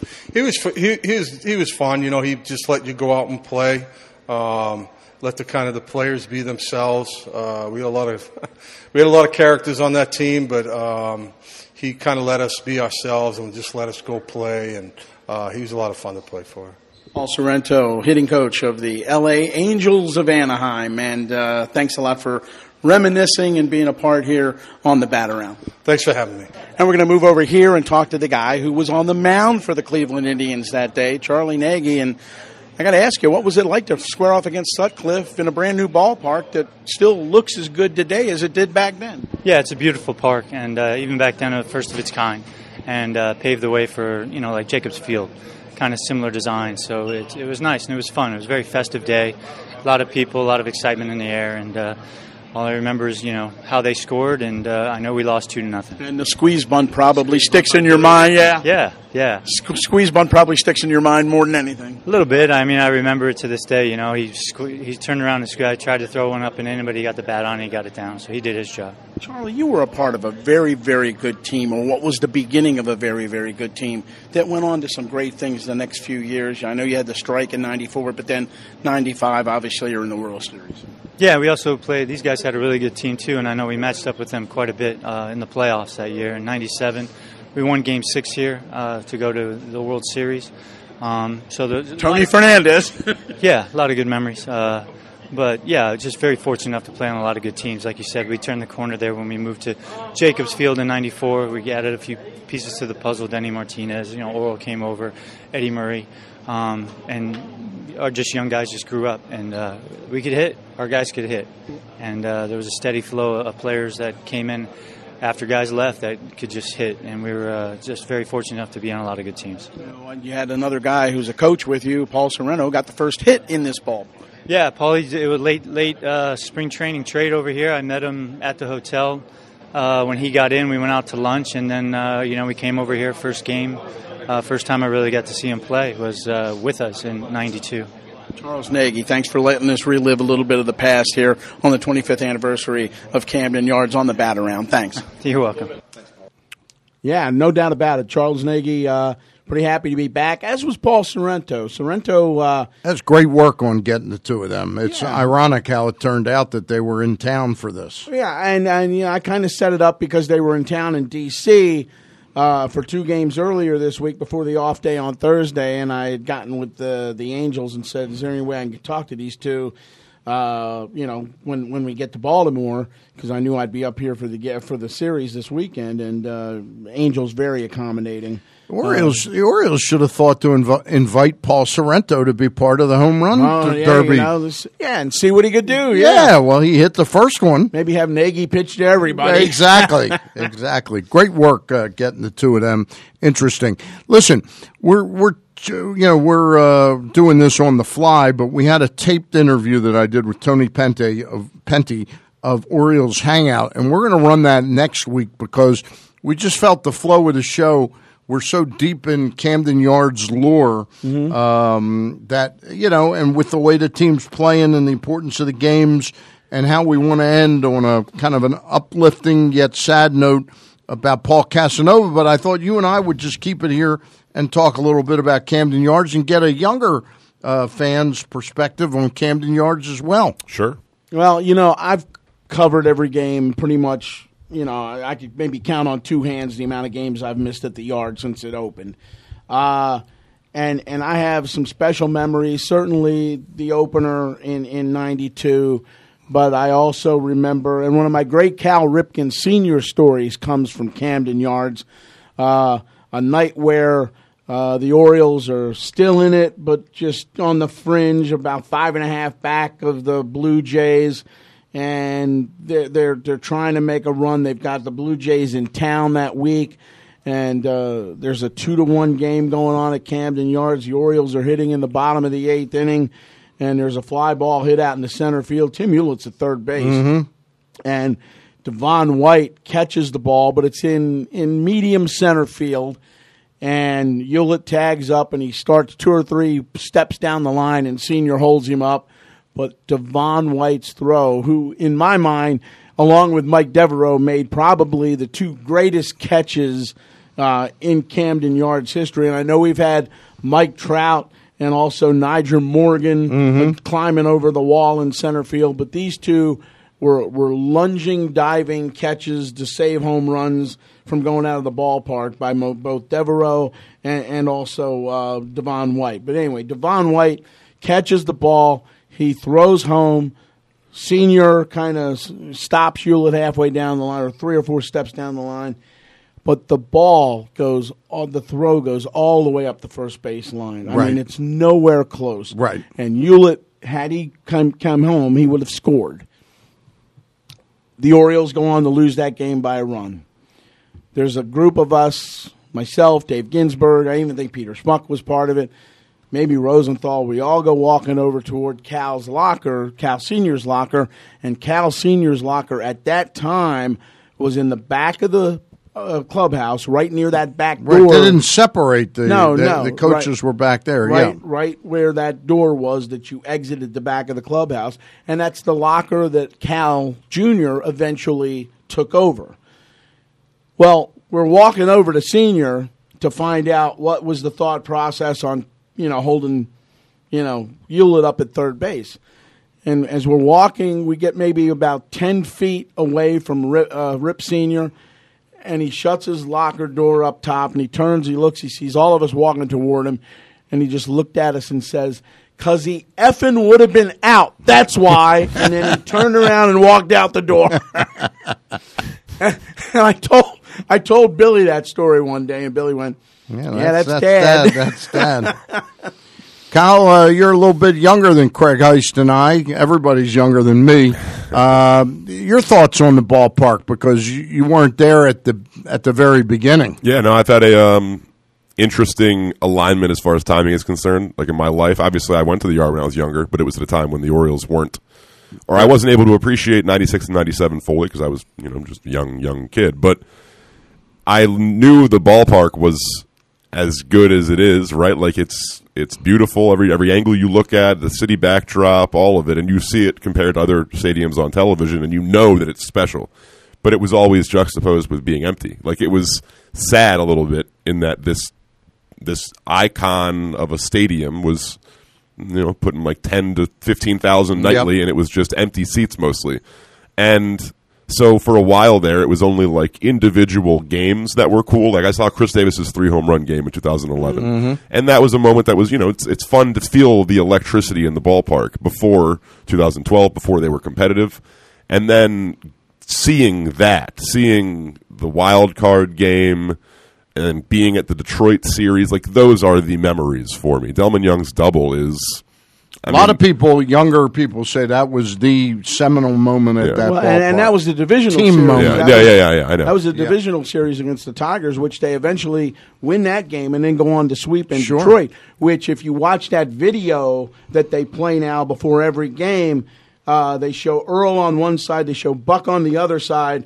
uh, toward the end of the video, and both are throwing the umpires out of the Right, game, right? right. In, in, e- in each side, and then and then they cut to a, a picture of Buck, who's just kind of leaning on the dugout, like with a smile and kind of laughing and enjoying what he's seeing from his players after, as they're celebrating that divisional series win. That was in Detroit. Mhm. Uh, that picture. So Yeah. that, that's one of the things. You know, you know, these are all kind of special moments, and I get what you're saying. There haven't been that many Well, in compared to be- Memorial Stadium, right? Because right. of the competitiveness of the team, and Yeah. there, there were 14 losing seasons in a row there.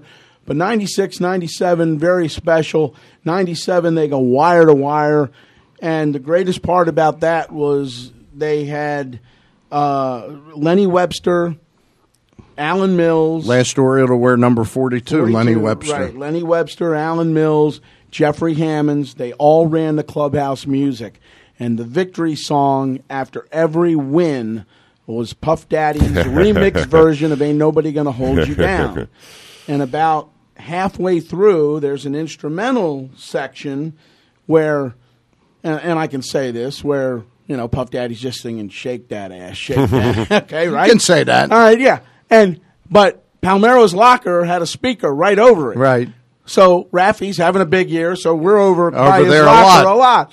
And this is back in the day where you're sending sound through the through the telephone, okay, Right, right. with a voice act. Right. And in the middle of these sound bites, that's all you hear. Shake that ass. shake that. Another great moment I will say was, and this is when the Orioles clinched the division in 14, and Jones did the lap with the flag and Right. pied Yeah. the fan and was guzzling beer around like it was, and that was kind of my generation's. And I remember 21 31 like it's hard. It's not like a full memory but i remember images of it. Obviously it's impossible and obviously i remember when cal this is different but did a lap in the car. Like Mhm. those moments are regardless of whether they're competitive or not special. But seeing I don't know seeing Camden Yards energized to me is and that's kind of a vague concept but seeing them competitive filling the stadium like the first time I saw it sold out like and it was something that that this is how it's supposed to look you know Yeah. and that alone is something that for people my age they might not have had a chance to experience before that Yeah. Well, the story on Ken Rosenthal in Press Box, I guess it was two issues ago. Yep. Uh, said, you know, Kenny said a lot of people ask him, you know, what's the greatest baseball event? And he said, hands down, twenty one thirty and twenty one thirty one. Right. They're the two best nights I've ever spent in the ballpark, and I've done seventeen Super Bowls. I've done countless All Star games. Uh, NBA, You, so you agree with Kenny? Oh, there's no Yeah. question. NBA, NBA uh, All Star game, things of that nature. I've never done an NBA final because the Wizards, well, you know. Right, right. but in, in all seriousness, uh, those are the two most fabulous days I've ever spent in, in an arena. Yeah. I, I remember opening day. I won't say it was like it was yesterday, but I remember the Saturday exhibition game against the Mets. Yeah. Now, I had been looking forward to that ballpark for a long time, and I knew where my seats were. I was pretty tight with the Orioles at the time, and I was looked out for because my seats in Memorial Stadium were about 22, 23 rows. The last row before the vendor rail behind home plate, about 20 rows. I ended up six rows or eight rows behind home plate in the new ballpark. But when I came to the exhibition game on Saturday, you know how every time you walk off off Camden Yards to go into the ramp to go down to the uh, to the clubhouses, Mhm. you have to bend down over that metal thing. That metal thing on Saturday, the exhibition game, was eight feet higher. It was right in my In eye, sight line. in my sight line, and I I pitched a fit to people. I said, "I've been waiting for these seats. I, you know, I bought all these seats. Right. I put all this money in for ten years, and now you're going to have this thing blocking me out." And I went like ballistic. I said, "This is really terrible," you know. And I'll tell you what. About two hours later, they had that thing shaved off, and they reconfigured the screen. And it's always been. I remember it every time I bend down and go underneath that, that rail. Right, and uh, yeah, I mean, I have I have some really good memories, and and r- granted, they don't correlate with a championship or Yeah. anything like that, but the run in '97 was very special. Uh, '96 was even maybe a little more special because that team was 50 and 51 on like August the second, Right. And then you know A lot of comparisons to sort of this year. you kind know. of yeah, know what they're trying to do, but they go uh, and, and and take on this tremendous run. They get Eddie Murray in town. Uh, David Wells, Bobby Bonilla, you know the the two the two Alomar, Al- Surhoff. Well, yeah, but the two players that they wanted to trade, Right. And, Oh, Bonilla and Wells, right, yeah. right, and, and David Wells too, and then uh, they they wind up getting the wild card, and uh, they wind up beating the Indians that year. Unfortunately, the following year, the year they went wire to wire, they lost to the Indians. So, uh, Craig, I will push back on the uh, best defensive play ever in Camden Yards, and I will at least raise Manny Machado's fake to first, tag the runner at third against the Rays. Has to be in the conversation. yeah, it's in the conversation. There's no question about it. Uh, But I'm I- talking about scaling the wall. Sure, and sure. Night, nightly, Brady Anderson used to make almost seem nightly. He, the way he he was a great athlete. The way he would literally climb the wall with his cleats Mm-hmm. to gain a little extra traction to jump even higher. He made several incredible catches. Yeah, there. and uh, uh, Kyle brought up the uh, Chris Davis three home run night. Yep. I was there the night where Josh, Josh Hamilton, Hamilton hit four. Yeah, sure. Yeah, I was there You too. know, and that was just incredible. There's 30, Uh, 30 to three is is, is well, Well, it's there- not yeah. a good night. It was And a memorable one. It was a memorable night, and it was also Dave Trembley's first night right after he signed the long term extension. That's right. That's right. yeah. Rich Dubroff has some fond memories. Rich Dubroff has some fond memories of uh, how Trembley used to refer to like certain base running mistakes. you can't have guys playing kamikaze baseball. Run until you're out. And, and there was nobody any more old school baseball than Dave Trembley. Yeah, And, I you like Dave. Well, and what was great about that story with him uh, when he got to be the bench coach in Houston when Bo Porter got Right. the managerial job, you know, Bo had told Dave a long time ago. He says, "If I ever get a managerial job, You're my says, man." You're my man." And he kept that word for years and Yep. years and years. And Dave, Bo Dave- Porter was with the Nats, right? Yeah, yeah, he was the third base coach, yeah. For who? Who was the manager? Davey Uh, or yeah, well, for, yeah, Davey at the time, yeah, and uh, uh, that always kind of stuck with with with Dave in terms of what that meant for him, in, in terms of the loyalty and things of that nature, uh, to be able to get rewarded with a with a bench coach job. Uh, we're going to be turning toward the end of the program to the Washington Nationals, and I don't want to dismiss the Orioles in Oriole Park for a second, but last night I, I did a little tribute. I've never met Mark Lerner. Uh, who's the? Is he the president of He's the the principal owner. Principal owner. I mean, His Ted dad really is is, the owner, Is yeah. the owner, but, but Mark has been, and he's a passionate baseball fan. Right, and- and some news came out. Uh, he had not been seen at the park for a long time, and there were rumors and all that. He chose to write a note to Barry's Svrluga, Barry's Svrluga, Svrluga, the Washington right. Post, uh, which detailed his battle with uh, a specific type of cancer. Uh, he went in for treatment, and uh, the treatments didn't totally eradicate the cancer, and it necessitated, they felt, the, an amputation of one of his legs. Mhm. And I was just really taken with the positive attitude that Mark Lerner has and the, the not, oh, woe is me. It was all very positive and how he's he's going to live the, the fullest life possible from this point on. Do you know Mark at all? Absolutely, Yeah. and and there's nobody that would do that any better than Mark Lerner in terms of that kind of attitude, and you know. The, the one thing that's probably killing him most is not being able to be at the ballpark. Right. Because this is a guy, when the Nats uh, first came to town, and you would see him at RFK, and he would be out in center field shagging fly balls. And he took a little bit of heat for that uh, around the country in terms of other people in baseball. Well, Right. you know, here's the owner out Yeah, shag- shagging fly shagging balls, fly right. balls. And the, but I mean, it's a passion for him. Yeah. I mean, baseball's always been a passion for him. So he, he's at the center of owning what has become a very, a Very successful franchise, franchise. yeah. And uh, his, his wife Judy is just one of the greatest people you'd ever meet, and uh, uh, I guarantee you he doesn't make it through this without her. Yeah. Uh, because she is just one of the strongest people I know. So you know that team pretty well. Yeah. Is there a chance? Because I had no idea this was going on. Is well, this- nobody did. That's the whole thing. Is is there a chance that this is the rallying cry? And, and you know, we we tend to think of that. Uh, that's an old hackney expression, and it's corny. Everybody wants to win, but do they want to win for Mark Lerner? Oh, I think they definitely want to win for Mark Lerner. There's no question about that. But the other part of it is there's the baseball end of it and the realistic end of it. Well, that that will tell you it's still going to boil down to Scherzer, Strasburg, Gio Gonzalez, Roark, and then having that three-headed monster in the bullpen. If you can make it a six or seven inning game, turn it over to them. Uh, runs that are going to be at a premium in the playoffs, that kind of thing. All the things that we know about playoff baseball and what it's become, especially over the last decade, and it's become pretty much a bullpen game. Uh, what what's the latest you heard last night about the second, third inning of the Oriole game? We get word that Max Scherzer was going to be scratched from that Right.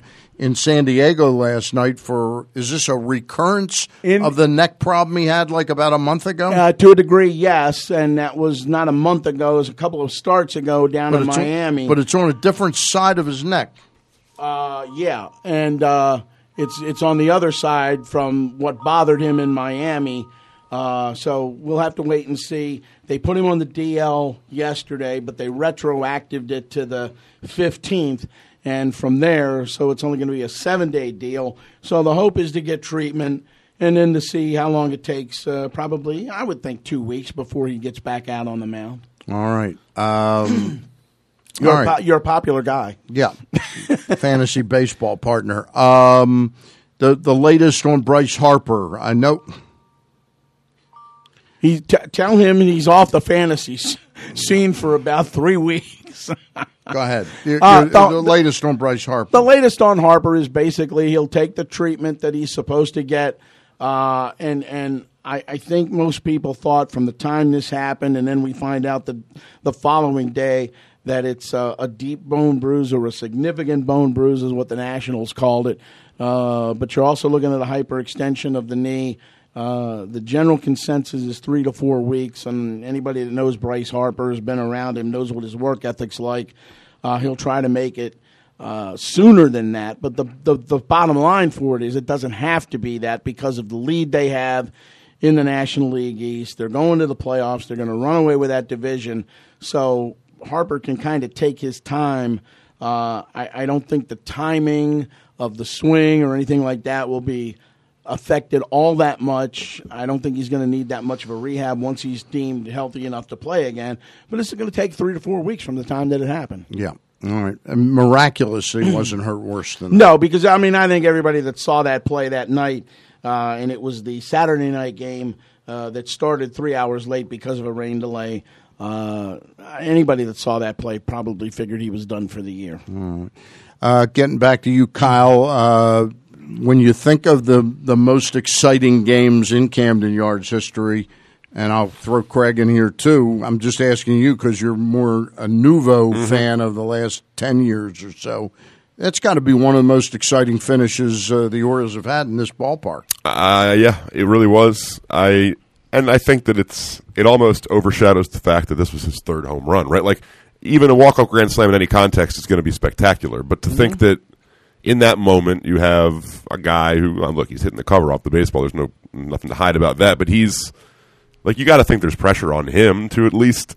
Especially for how it seemed he was pressing so much early in the season to hit the ball over the fence, to go up there and put a good swing on that ball, and I mean he knew right away. The picture of him from the I think it's the home the away dugout actually, where Machado's holding the bat out, looking at the shot, admiring it, and the, the dugout's going crazy. Like that was an energizing game for anybody who was watching it. It seemed like a good amount of people were watching it. And I agree. I agree with what Rich Dubroff said earlier. I, re- I remember vividly uh, the come from behind win over the Mariners, where Chris Hoiles hits the grand slam uh, just over the left field, right over the 364 mark, Mhm. and wins that game for the Orioles. I think it was 15-14, uh, I want to say.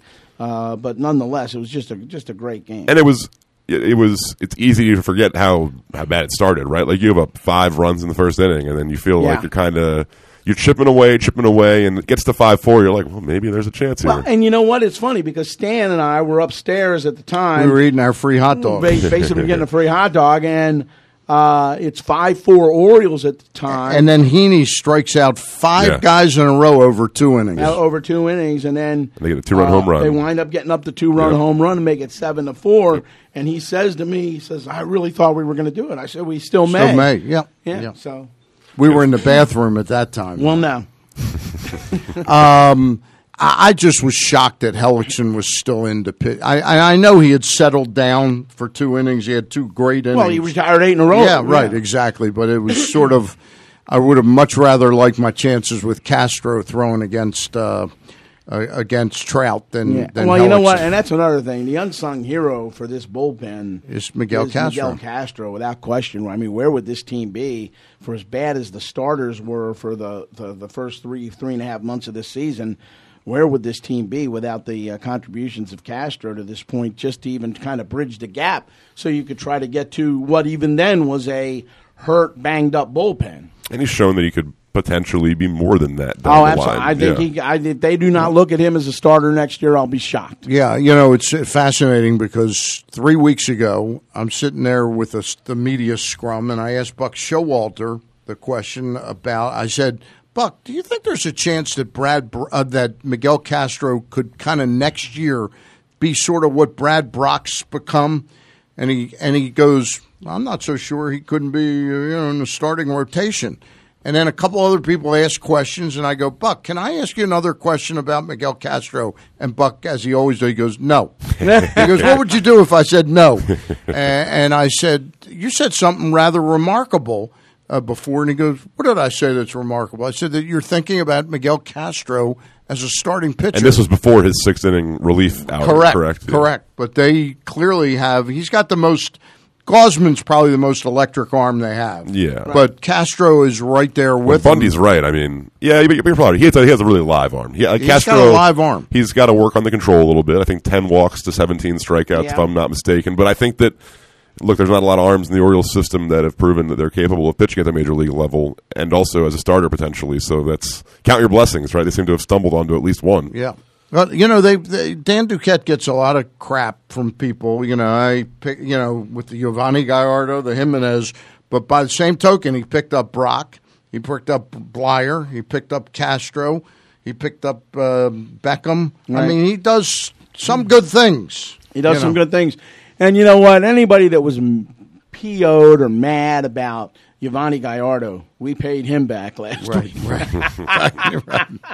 Uh, we're going to take a timeout. When we get back, we're going to close with a, a bittersweet uh, uh, uh, soundbite that Craig Heist has. It's more like a three minute uh, Just part of the yeah. presser that Dusty Baker remembering his friend Paul Casanova who passed away. We'll be back with uh, that to finish up the bat around. You've heard me tell you about Full Circle Tire and Auto in Abingdon for some time, but what about the GCR community? I got this message from Steve Barry, Stephen Belair. He said, Glenn, those guys were great. They saved me $100 over the dealership. They were more friendly, too. Turns out they didn't have the exact fluid for my truck, so they went to Honda and bought it and didn't charge me any extra. They gained me as a customer for life. I was very impressed. 410 676 2277. That's 410 676 cars. Stop in and see them 1304 Governor's Court, Unit 110 in Abingdon, or find them on the web, fullcircletireandauto.com. Guys, can you believe that we've been in Section 336 for 25 years? Well, yeah, 25th anniversary of Camden Yards. Yeah, and we've been in Section 336. 336. Well, I mean, technically. Are we? Well, technically we're in 334. No, no, no. Section 336. We're in Section 336. Yeah, like our podcast, that's who we are. We're Section 336. Every Monday night at Every 7:30. Monday night, yeah. But, you know, when we go to the stadium, we tend to sit in 334. Let the ticket screwed up. We're just, we can touch Section 336. I walk past, I say hi to Ryan in Section 336. Yeah, and when we say hi to Ryan, we can talk Orioles because we always do here on the show, Section 336. Yeah, so Section 336. Section 336. That's where we are. Just lie to him. That's Press us. box. Find Section 336 at the podcast tab at PressBoxOnline.com or by going to iTunes or Section336.com. Hey, it's Glenn, and you might not know this, but we actually have a great wrestling podcast. Well, it's an okay No, wrestling no, podcast. no, no, no! Don't sell us short, Glenn. This podcast involves the main event, AJ Francis. That hmm. means it is the best wrestling podcast. Look, just, just because you're bigger than us does not mean you're better than us. It does not mean you're the main event. The brains are the one that brings people to the table when it comes to podcasts. So it's me who brings people to Jobbing Out. Are you kidding me? Aaron Oster from the Baltimore Sun and Rolling Stone, you're the worst. Literally the worst. Like no one has ever tuned in for your opinion. Got real, real, real quick. It's jobbing out. Glenn Clark, Aaron Oster, and AJ Francis of the Washington Redskins. Heat Terp. Every week we're talking pro wrestling. You can find it by going to jobbing out on iTunes or SoundCloud, or by clicking on the podcast tab at PressBoxOnline.com. Let the Aberdeen Ironbirds take all the stress out of planning your family's next night out. Introducing the Green Turtle Friends and Family Package. Get four Ironbirds tickets, four Green Turtle dinners, and four Ironbirds caps for just $49.96. That's a $208 value for $49.96. Purchase your Green Turtle Friends and Family Package online today by visiting ironbirdsbaseball.com. Your summer starts now. The latest edition of Pressbox is available now. On the cover, we take a significant look into the Ravens' upcoming first ever trip to London. What does it take for an NFL team to make such a trip? How are Ravens fans getting themselves across the pond for the game? What are fans doing in Baltimore if they can't make the trip? And which Ravens player will the trip mean the most to? Pressbox is available for free at over 500 area locations, including 60 Royal Farm stores. You can also find the entire edition as well as the best daily coverage of the Orioles, Ravens, and Terps at PressBoxOnline.com.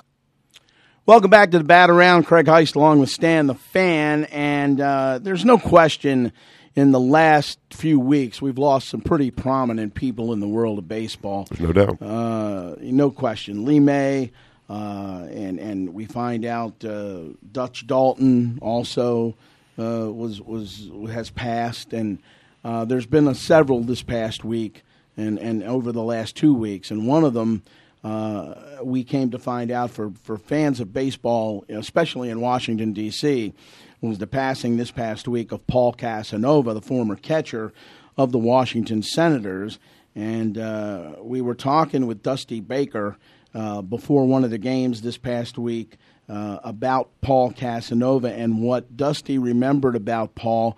And those two together uh, played in the Dominican and also uh, we, we found out that Paul, of course, played for not just the Senators, but was with Hank Aaron, uh, with the Braves at times. And, you know, Dusty was talking about the fact that when we lost Don Baylor, he said, you know, it was interesting because I was supposed to, when we came up, we came up at the same time.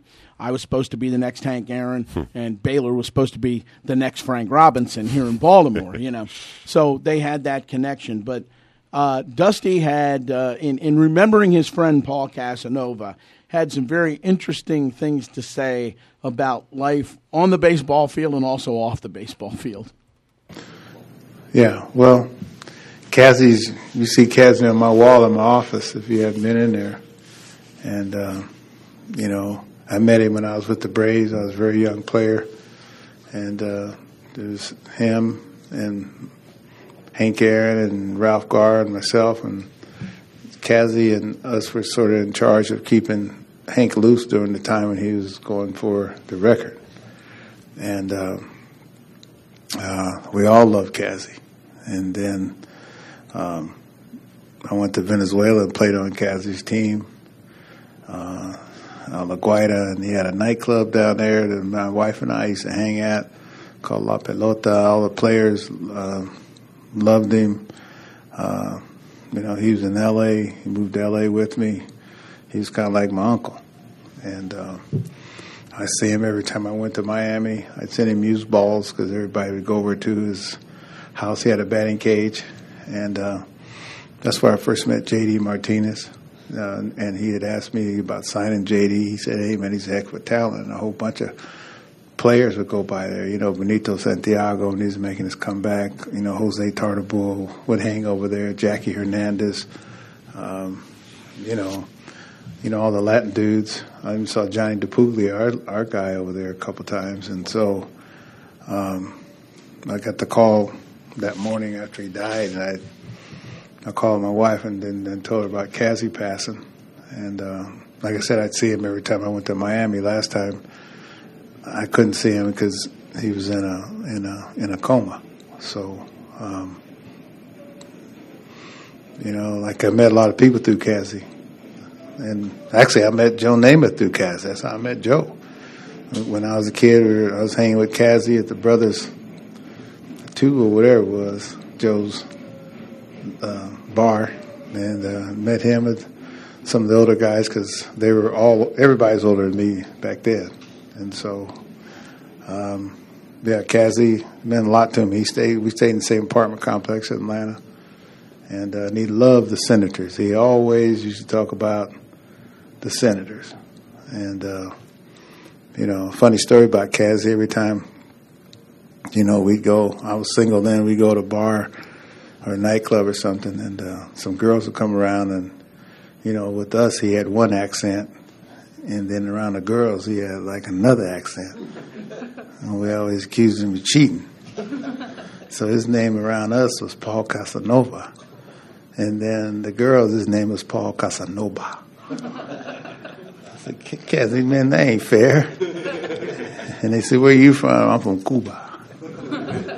And they used to tell us stories about, I think he was the last player, um, you know, to come out of the, you know, the Negro League, uh, you know, to the major leagues. And, uh, yeah, I'm, uh, last week was a tough week, you know. Week before, well, we lost Lee May, and then the week before, then Don Baylor, and then, you know, um, Cassie. So I'm glad you asked that question. and no doubt about it, uh, I can imagine those two out and about on the town, and exactly what Dusty said. I was a huge Washington Senators fan. Mhm. You know, I'd moved from from Washington to Baltimore when my dad died in 1958, and then the Senators left, and then we got the Senators. You know, the expansion team, and that's Mhm. who I rooted for until they left for Texas. Right, and actually, a- you go back to '69. That was a pretty decent team that uh, Ted Williams managed. Yeah, no question about it. But back then, they had some interesting personalities. They had um, Paul Casanova, Ken Hawk Harrelson. They picked up briefly Mm-hmm. uh, in '67. They had Jim Duckworth. They had Eddie Brinkman. Eddie Brinkman, Ken McMullen. Uh, Del Unser. Yeah, Yeah. Del Unser, Freddie Valentine, Don Lock, Frank Howard, the Washington Monument. Right. Uh, and Paul Casanova fit right in there. But uh, some of the pitching, uh, Phil Ortega, Pete Richert. Yeah, and, and Richert, of course, was an Oriole too. Yeah. Tom Cheney, Dave Stanhouse. Boswell. Yeah. Dave Stenhouse, not Stanhouse. Yeah. Dave Stenhouse. Yeah. Tom Cheney, though, struck out 21 batters in a 16 inning game There you go. uh, against the Orioles over there in D.C. All right. Great, great uh, work this week uh, getting the Sorrento and Nagy interviews and the uh, the priceless soundbite. Uh, when, when he says when he says he was around us, he was Paul Casanova. Around the women, he was Paul Casanova. Yeah. You know, And he wasn't from Cuba, he was from Cuba. Cuba. Kazi, that's not fair. That's right. That's not fair. Thanks to uh, Kyle Ottenheimer for doing double duty uh, today, and you'll be back on tomorrow with Ken Zales and Sarita. Indeed, I will. Uh, Sarita Hubbard with the Fantasy and Reality Football Show. Mock drafts galore tomorrow. Yeah, I believe so. I actually have a real draft tomorrow, so I got to get my all my questions into KZ before it starts. All right. Do me a Thank- favor, just tell Sarita I said hello. I got you. I will do. Will do.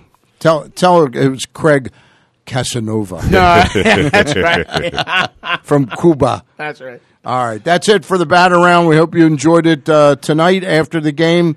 Uh, I'll be at the ballpark tonight, but I plan on doing a Facebook Live thing a- about an hour after the game. I'm from Essex, so I can't really even do a, uh, Yeah, you know, you unless I go, well, I'm from Essex, hon. You know, that's the only way I can That's do that. the equivalent. That's right, exactly.